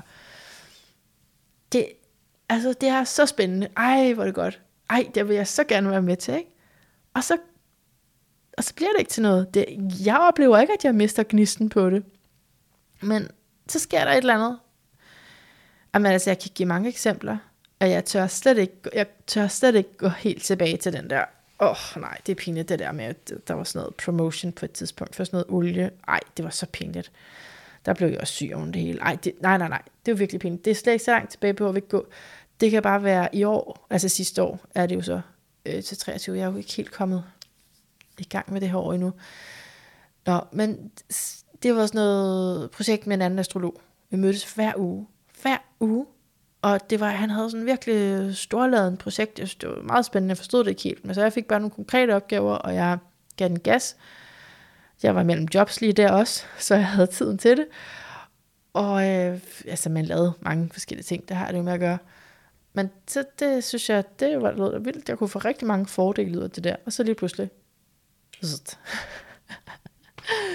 så, så blev det slukket. Jeg ved ikke, ja, han skulle måske, jeg tror det var fordi han skulle have børn, eller det, det skete i hvert fald ikke. Lanceringsdatoen skete det ikke. Det var en ting. Så var der, jeg nævnte, nævnte jeg ikke, at jeg skulle på messe, den her sundhedsmesse. Det var også øh, en anden, der havde spurgt mig om det, hvor jeg havde sagt, ja, ja, ja. Altså, det var altså også lidt en, fordi det var også lidt en nitte, fordi det, det krævede vildt mange ressourcer at reklamere for det. Og jeg tror, der er nogen, der ikke kommer til at tale med mig igen nu. Fordi jeg reklamerede så meget for det, som jeg gjorde. Jeg gik all in, og jeg tænkte godt, oha, det her det minder mig om de gamle missionske dage, altså ud og ringe på ringklokker, eller smide ting rundt til folk. Ej, det, det føltes ikke helt godt, men øh, det følte jeg var det, man skulle gøre. Så det var også mig selv, der følte det jo. Men øh, ja, så, så det var sådan nogle, øh, ej, der, der er mange flere. Og, og det er jo ikke, fordi andres idéer er dårlige. Det er det ikke. Jeg siger jo ja, fordi jeg synes, det lyder mega spændende. Jeg ved ikke, hvad der, er, der sker. Det er bare sådan, hvis jeg kører med på en andens vogn, ser det ud til, det er min tese, at så ender det galt. Jeg havde også en, øh, kan jeg jo lige fornævne, at jeg har taget en masters i, i astrologi. Det er jo ikke, øh, altså det kan man jo godt lige nævne. Jeg generelt har modstand på titler og sådan noget, men når jeg så selv har fået en, så er det okay, ikke? Nej, jeg synes faktisk, det lader lidt mere, at man skal have titler for at blive taget seriøst. Men jeg har så taget en, en master i, i noget astrologi. Og øh, efter jeg tog den, så havde jeg en masse idéer til min underviser. Jeg havde idéer til min underviser, ikke? Og så, øh, så sagde han, nej, hvor spændende, og tak. Og det, kender, du, kender du det der med, at du er sådan en? det kan også være det omvendt for dig, men nu siger jeg det lige på den måde. Du er sådan en, der skriver 12 sider, og der, der er bare masser af læsestof, ikke? Værsgo, afsted i en mail. Og så får du svar en sætning, ikke? Det er sådan en mand, der bare skriver Altså, det er jo ikke ved, at jeg bare skriver OK. Det ville være virkelig slemt. Men, men det er jo, der er nogle typer, jeg tror, det ser meget, de har meget luft i deres personlighed. Så kan de simpelthen svare. Ej, det ved jeg ikke, så bliver det måske også langt. Er det, jeg ved ikke helt, hvad det er, der gør det. Det er i hvert fald noget rationalitet, ikke?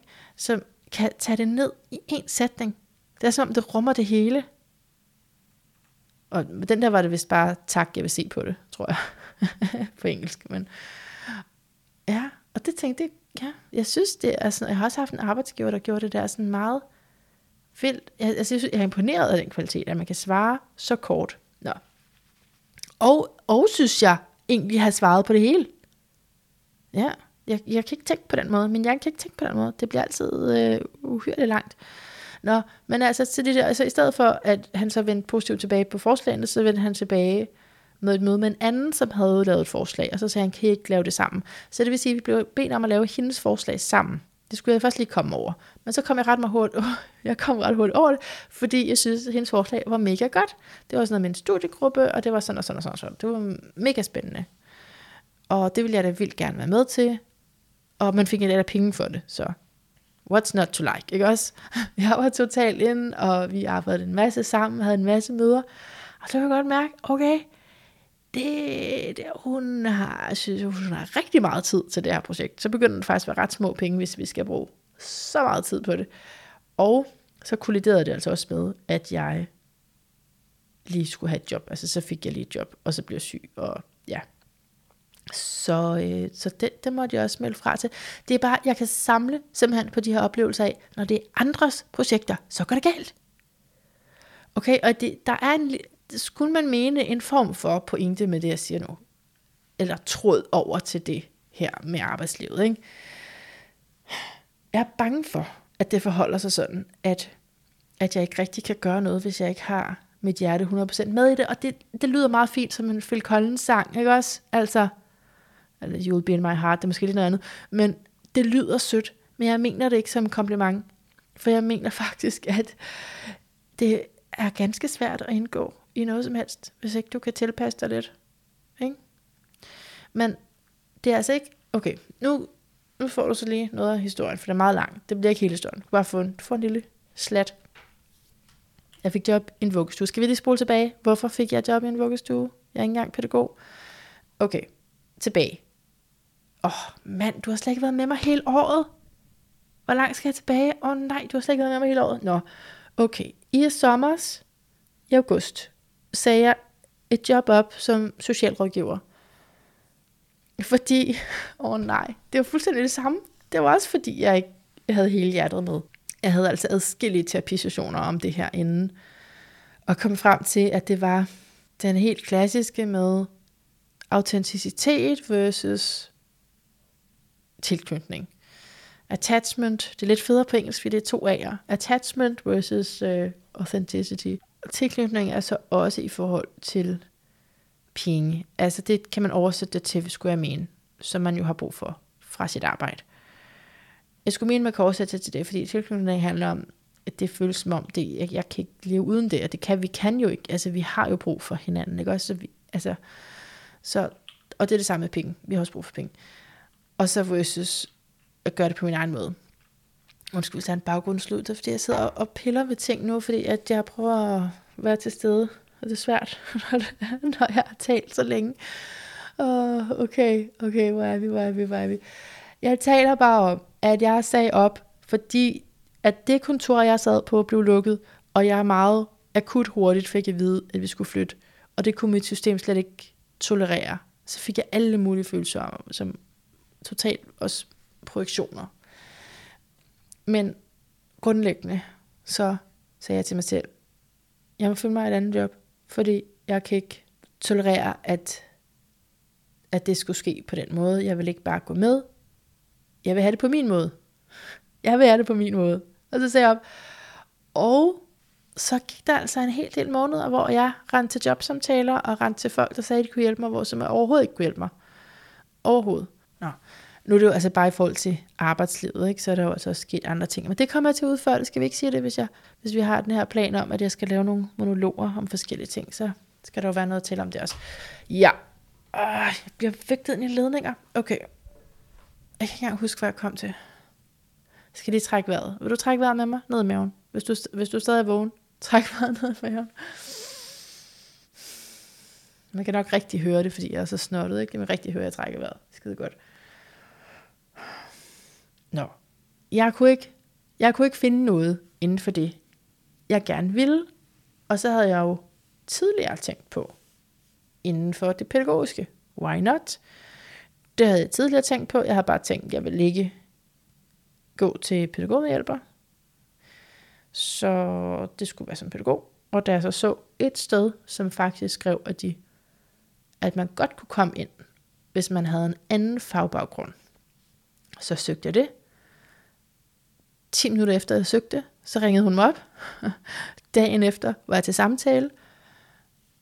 Jeg synes, det var en behagelig, hyggelig samtale. Ingen kritiske spørgsmål. Ingen kritiske spørgsmål. Ingen kritiske scenarier kunne de fortælle om det. Ja, tit, det synes jeg tit, jeg oplever til jobsamtaler. De siger, ja, men du skal jo også kunne, og du skal jo også kunne det der, og du skal jo forvente, at du bliver målt på, og du skal huske, at der var intet af det. Det var bare, ja, helt stille og roligt og, og hyggeligt.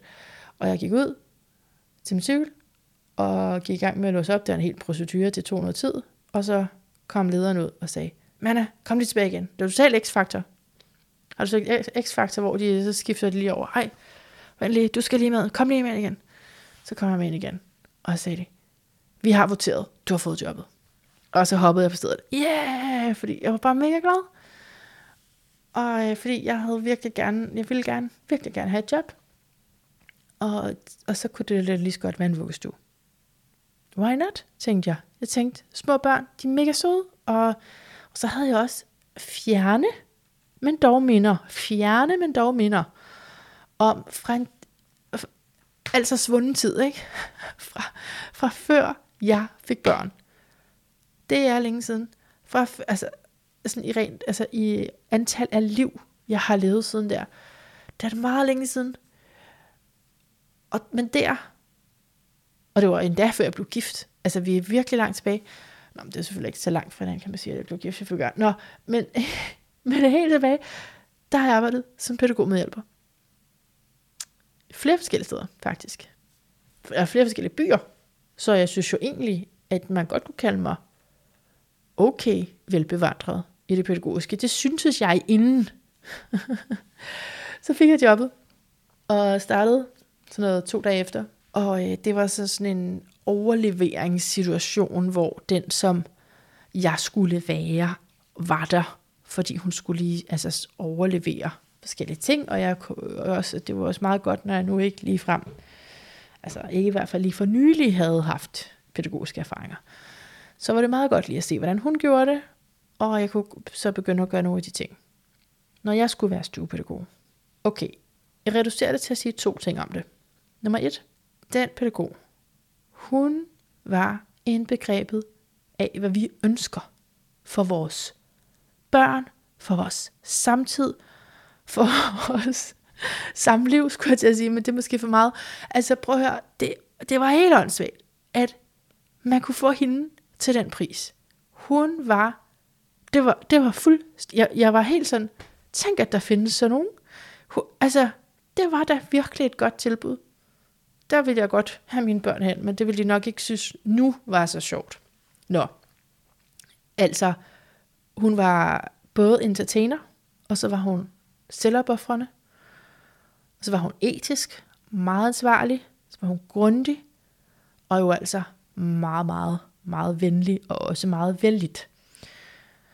Og kunne synge, kunne synge alt muligt, kunne hele tiden finde på noget.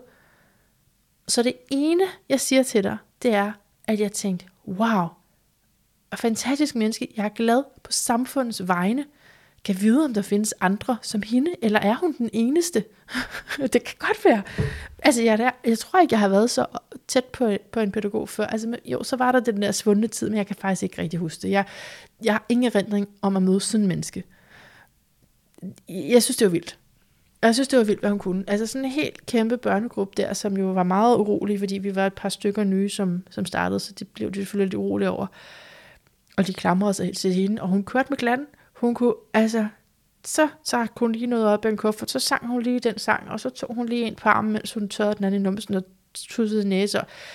Det var, det var altså, ja, det var faktisk ret god underholdning, men også, også ikke det fedeste at sidde og, og slet ikke være med, fordi børnene ikke vil hen til en. Altså, det er jo ikke så sjovt i starten.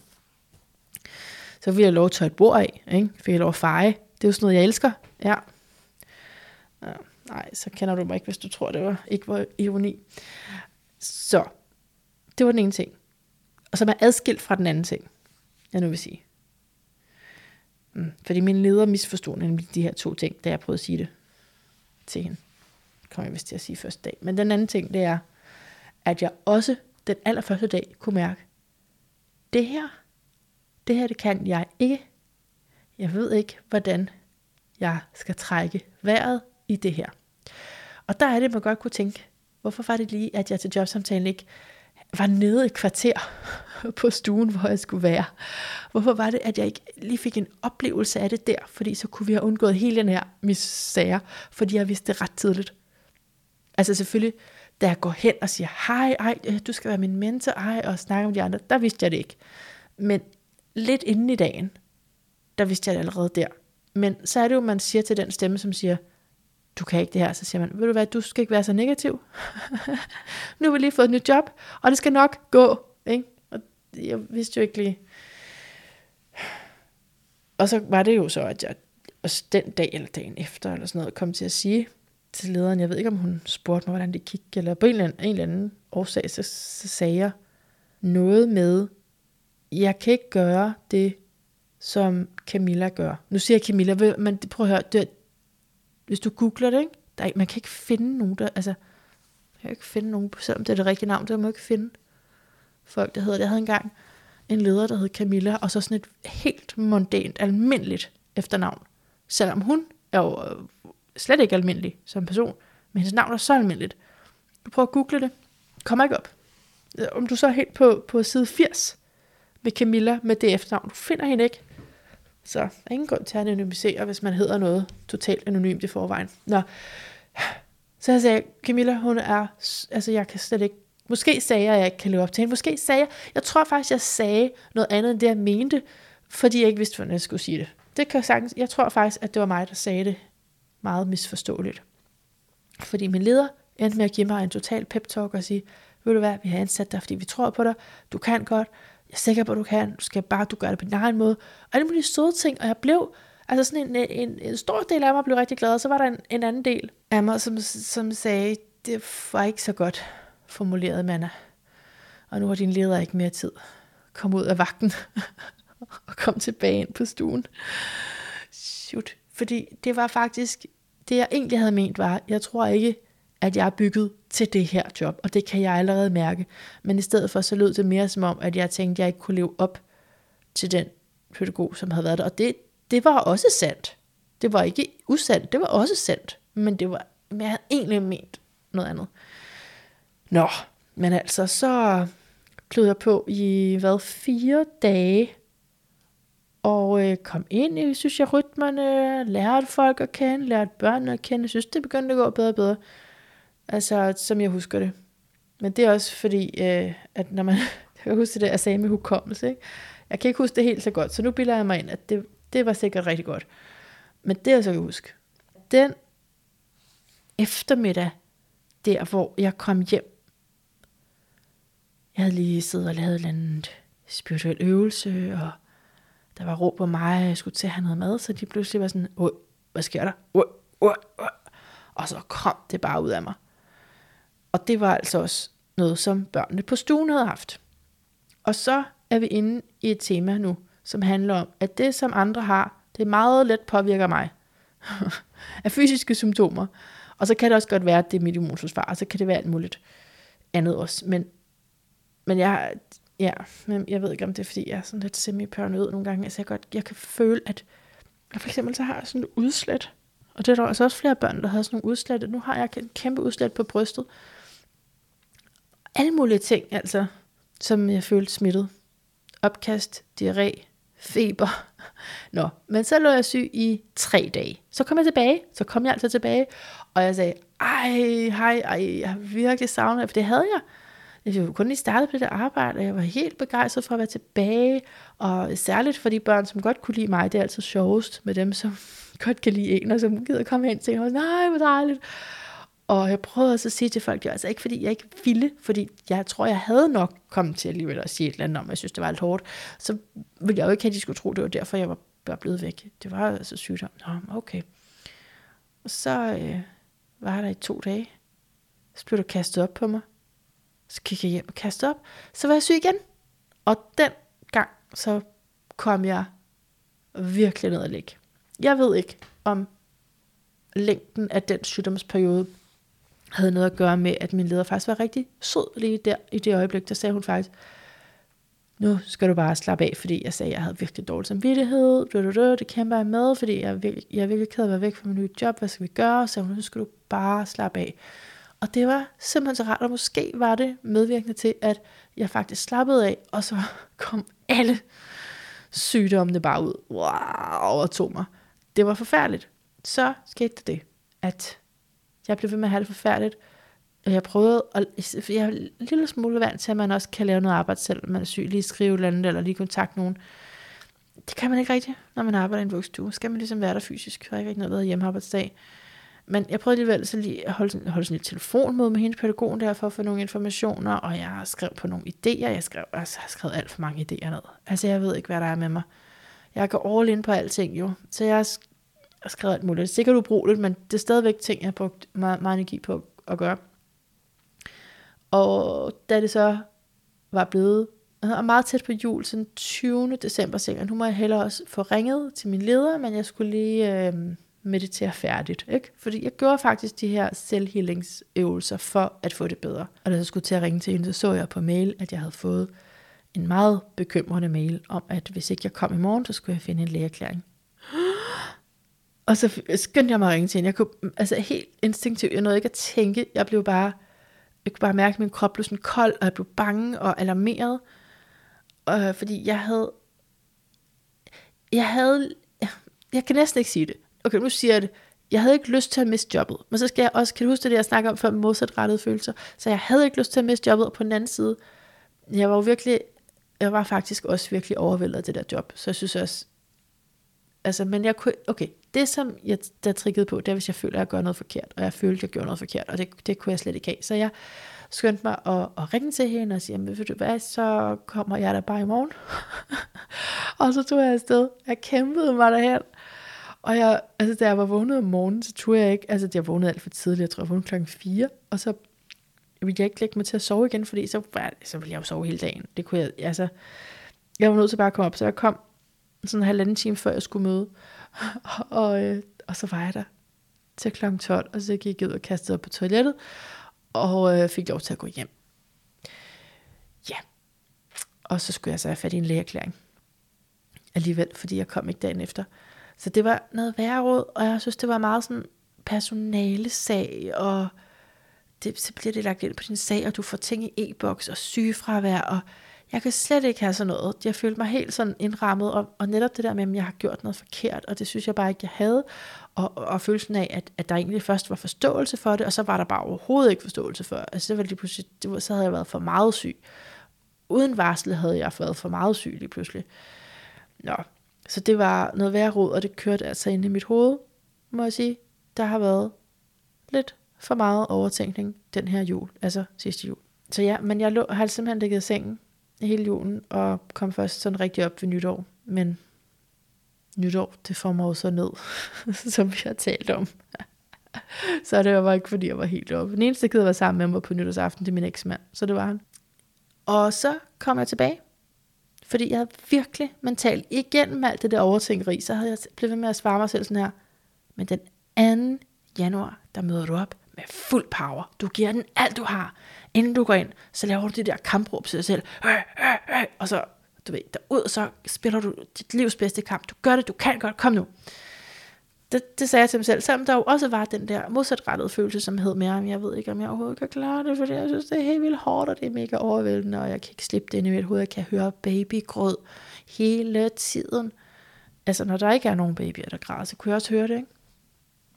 Men jeg sækkede mig selv op til, at det kan jeg godt. Også fordi jeg havde virkelig glædet mig til at arbejde sammen med to kollegaer, som også lige var startet, og de var mega søde, og jeg synes, børnene var mega søde, og jeg virkelig glædet mig til det.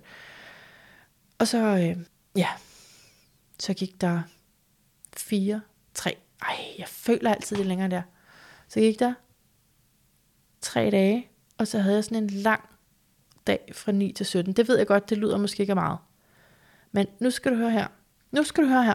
Fordi jeg har faktisk i efteråret, altså 23, brokket mig over, at øh, jeg synes, dagene var alt for korte. Jeg synes simpelthen, at jeg kunne ikke nå at komme op, før jeg skulle se igen.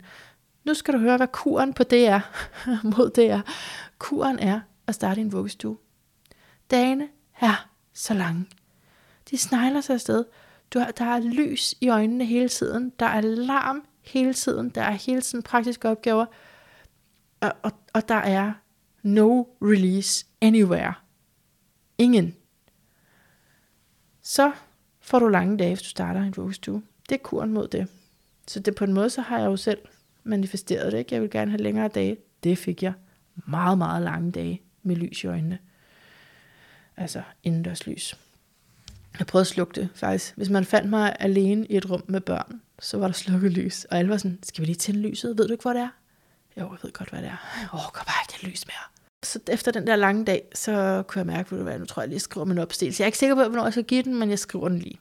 Så jeg skrev den, og, og, og jo i, i det her, altså hvor jeg først tænkte, Manna, gør det kort, skriv her med min opsigelse. Bum, ikke mere. Hvad en mand, skriv det kort. Men så var jeg alligevel sådan, måske jeg lige skal forklare mig, ikke? Og så kom der en historie om, nu, altså, min, i mit hoved, så startede jeg med at sige, det, jeg kan alle, vi kan alle sammen flyve, men I er fugle, og jeg er en bi. Og så tænkte jeg, jeg må heller lige spørge ChatGPT, fordi måske er der en bedre sammenligning. Jeg har så meget forstand, har jeg ikke på dyr. Og så sagde ChatGPT, nej, det, altså det, det er ikke en analogi, man vil forstå. Øh, det, så, og så foreslog han sådan noget med, I er jordbeboere, og jeg er øh, ude i rummet. Og så, så sagde jeg, nej, det skal, vi, der skal være mere lighed. Fordi det handler om, at vi kan godt, jeg kan også passe børn. Jeg kan også passe børn. Det kan jeg. Altså, øh, teoretisk set kan jeg passe børn. Og så, så jamen, til sidst så endte bare ChatGPT med, at, at så, altså, der kom faktisk mange forskellige forslag. Og så til sidst kom vi frem til, at det skulle være ørn og spurve, ørn og spurve, det var det. Så nu ved jeg slet ikke, om den der opsigelse giver mening. Det var også lidt sent om aftenen, jeg var meget, meget træt. så jeg overgav mig bare til ørnen og Men øh, pointen var, at, øh, at jeg jo som ørnen ser tingene i et stort billede, hvor at spurvene er bedre til den trummerum. Jeg ved ikke helt, om det er sådan, spurve fungerer, men altså, det siger ChatGPT, så det, det, var, det er jo i hvert fald en forklaring. Ikke også? Det er, at jeg ikke er så god til, til det daglige ting, til det praktiske, til det lange seje træk, skulle jeg til at sige, men det, det er noget, jeg har fra et andet arbejde, jeg havde, som jeg også stoppet på. Så måske øh, kan, kommer det bare ind under samme hat her. Nej, altså, jeg, jeg, er jo, altså, jeg er jo stadig ved at, at finde ud af mig selv, men på den anden side, så kan jeg også mærke sådan, okay, men det vidste du egentlig godt, det her. Og du vidste det for første dag, og du vidste det egentlig godt. Så var faktisk gået, synes jeg selv, ret lang tid at tro den, ikke? Selvom det var hurtigt. Det var, jeg, det var så en måned og fire dage inden, at, øh, inden jeg arbejdede, at, at, at jeg så sagde op. Fordi det, der så skete, jeg skrev opsigelsen, så kom jeg på arbejde dagen efter, og så synes jeg lige, at jeg ville sige det til de to, jeg arbejdede sammen med inde på stuen. At jeg overvejede at sige op, og jeg ikke vidste, hvornår jeg skulle gøre det. Men den ene, hun er stenbuk med Mars i direkte konjunktion med solen. Kan du se det for dig? Det betyder altså, at som en rimelig handlekraftig med den der Mars der. Så hun var bare sådan, hvis du har det skidt, så siger du op nu. Og jeg tror, hun pegede på mig faktisk. Jeg peger lige nu, mens jeg siger det, så jeg tror faktisk, hun pegede på mig. Og det kunne jeg mærke, det kan jeg godt lide faktisk. Det tror jeg er rigtigt. Det tror jeg er meget i integritet, som også er et Så jeg tænkte, ved hvad, Manna, du er meget påvirkelig, tænk lige over det. så jeg satte mig lige ned. Og sådan, øh, ja, ej, nu gør jeg det bare. Så faktisk fordi jeg fik lidt hjælp, så afleverede jeg det, den opsigelse der, den dag. Og, øh, og det var, ja, det er kun på dage siden nu her, hvor jeg optager. Så jeg skal stadig lige sådan øh, lande i det, og give slip på det, og prøve at lade være med at tænke over, om den ene eller den anden har rød numse, eller om du nu er blevet smurt med den creme, og om du nu har husket det. Alle de der små ting, fordi det er jo, altså, det der jo er med sådan et arbejde, ikke, det er, at man også knytter sig til de børn der. Det har jeg jo totalt knyttet til dem. Jeg synes, det er enormt svært. Jeg har mange tanker om det. Nu, jeg kommer ikke til at dele ud af det, bare roligt. Men jeg siger bare, at jeg har mange tanker om det med arbejde i et vuggestue, fordi der er altså noget interessant, der er en meget interessant arbejdsfaktor i det, og ens biologi og ens, øh, ja, altså på, på en måde kan man jo sige, at tilknytningsmønster er jo hele tiden aktivt, men på en, på en ganske anden måde, når det er små børn, ikke? at der er virkelig noget, der bliver tændt i os der omkring. Ja, nej, jeg, nu går jeg ikke mere ind i det, fordi så kommer jeg til at give eksempler, og så udvikler det sig. Men hvis der er nogen af jer, som har lyst til at tale med mig lidt om det der med vuggestudiet. ikke den praktiske hverdag, men mere sådan, det, det er jo det, jeg synes er interessant, det er jo det store billede, så lige tage det op og så se på det sådan, for, for, for, hvordan er, hvorfor er det egentlig sådan her? Det er sådan noget, jeg synes er spændende. Så øh, er du velkommen til at, til at skrive til mig, og så kunne vi måske tage en samtale, altså, som vi optager, og hvis der var andre, der gad at høre det. Det var bare lige en idé, jeg fik nu. Men øh, det ved man jo ikke, om, øh, om det så var en god idé, fordi jeg får også dårlige idéer. Jeg får også dårlige idéer. For eksempel fik jeg jo ideen til at ansøge det her job. Jeg vil sige, det er jo ikke fordi, jeg, jeg 100% fortryder det, fordi jeg synes også, at, at jeg har fået meget ud af det også. Altså ikke penge, det må jeg nok sige. Det, økonomisk, der fortryder jeg det. Men jeg synes, der, øh, det var da en erfaring. Det var der i hvert fald en erfaring, og jeg har da mødt nogle gode mennesker, som jeg nok ikke, desværre nok ikke kommer til at, at have i mit liv. Altså sådan er det jo. Det var en kort affære. Ja, så det havde jeg selv gjort, ikke? Så det var min egen idé at ansøge det. Men jeg havde jo ansøgt ret mange jobs, og jeg gjorde det jo, fordi altså, at det, det, det her med at have et arbejde, det, det hænger sammen med at skulle have penge. Så på den måde, så synes jeg ikke helt, min tese holder om, at hvis det er noget, jeg selv gør, så bliver det, altså det, det kan ikke rigtig, altså så bliver det til det her smukke festfyrværkeri, som jeg sagde før det passer ikke helt i forhold til arbejdssituationen, fordi der er det altså lige noget afmålt i forhold til, at øh, man gør det for penge, ikke? Også. Ja, man gør det for penge også. Så mit arbejdsliv, hvordan kommer det til at se ud? Jeg ved det ikke, men jeg skal i hvert fald sørge for at have mere af mig med. Selvfølgelig er jeg motiveret af penge, men jeg er nødt til at have mere af mig med i det, i det som jeg nu søger. Det var ikke kun penge. Altså, der er jo ingen, der starter et børnehus for pengene. Det jeg også tænkte med det var, nu går jeg over, jeg laver en Christine Antorini, det havde jeg jo det, jeg havde tænkt rigtig meget over, altså det med at, at sige, det er lige meget med ambitionerne. Bare gør det arbejde, som der er behov for i samfundet. Det, det var også en med virkende grunden til, at jeg gjorde det faktisk. Nu skal jeg først lige have ro på mit nervesystem, have ro på min krop, mm, få mediteret igennem, og så er jeg klar om på dage. Og så håber jeg simpelthen bare, at der, der lander et job, som som passer til min personlighedstype. Det er jo det.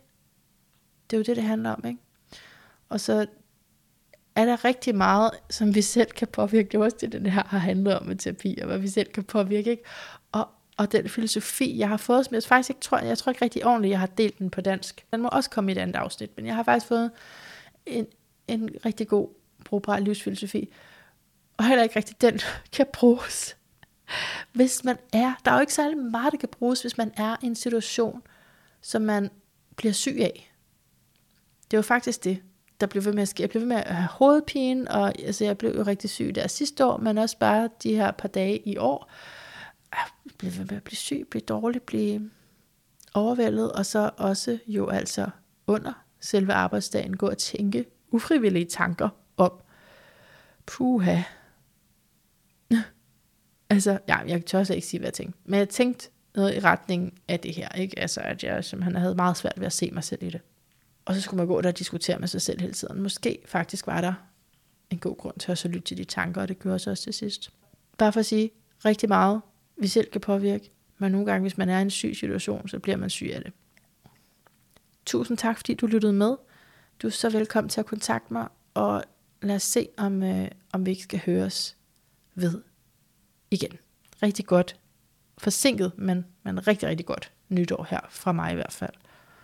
Og det bliver et godt år hvis vi to holder lidt sammen. Skal vi ikke gøre det?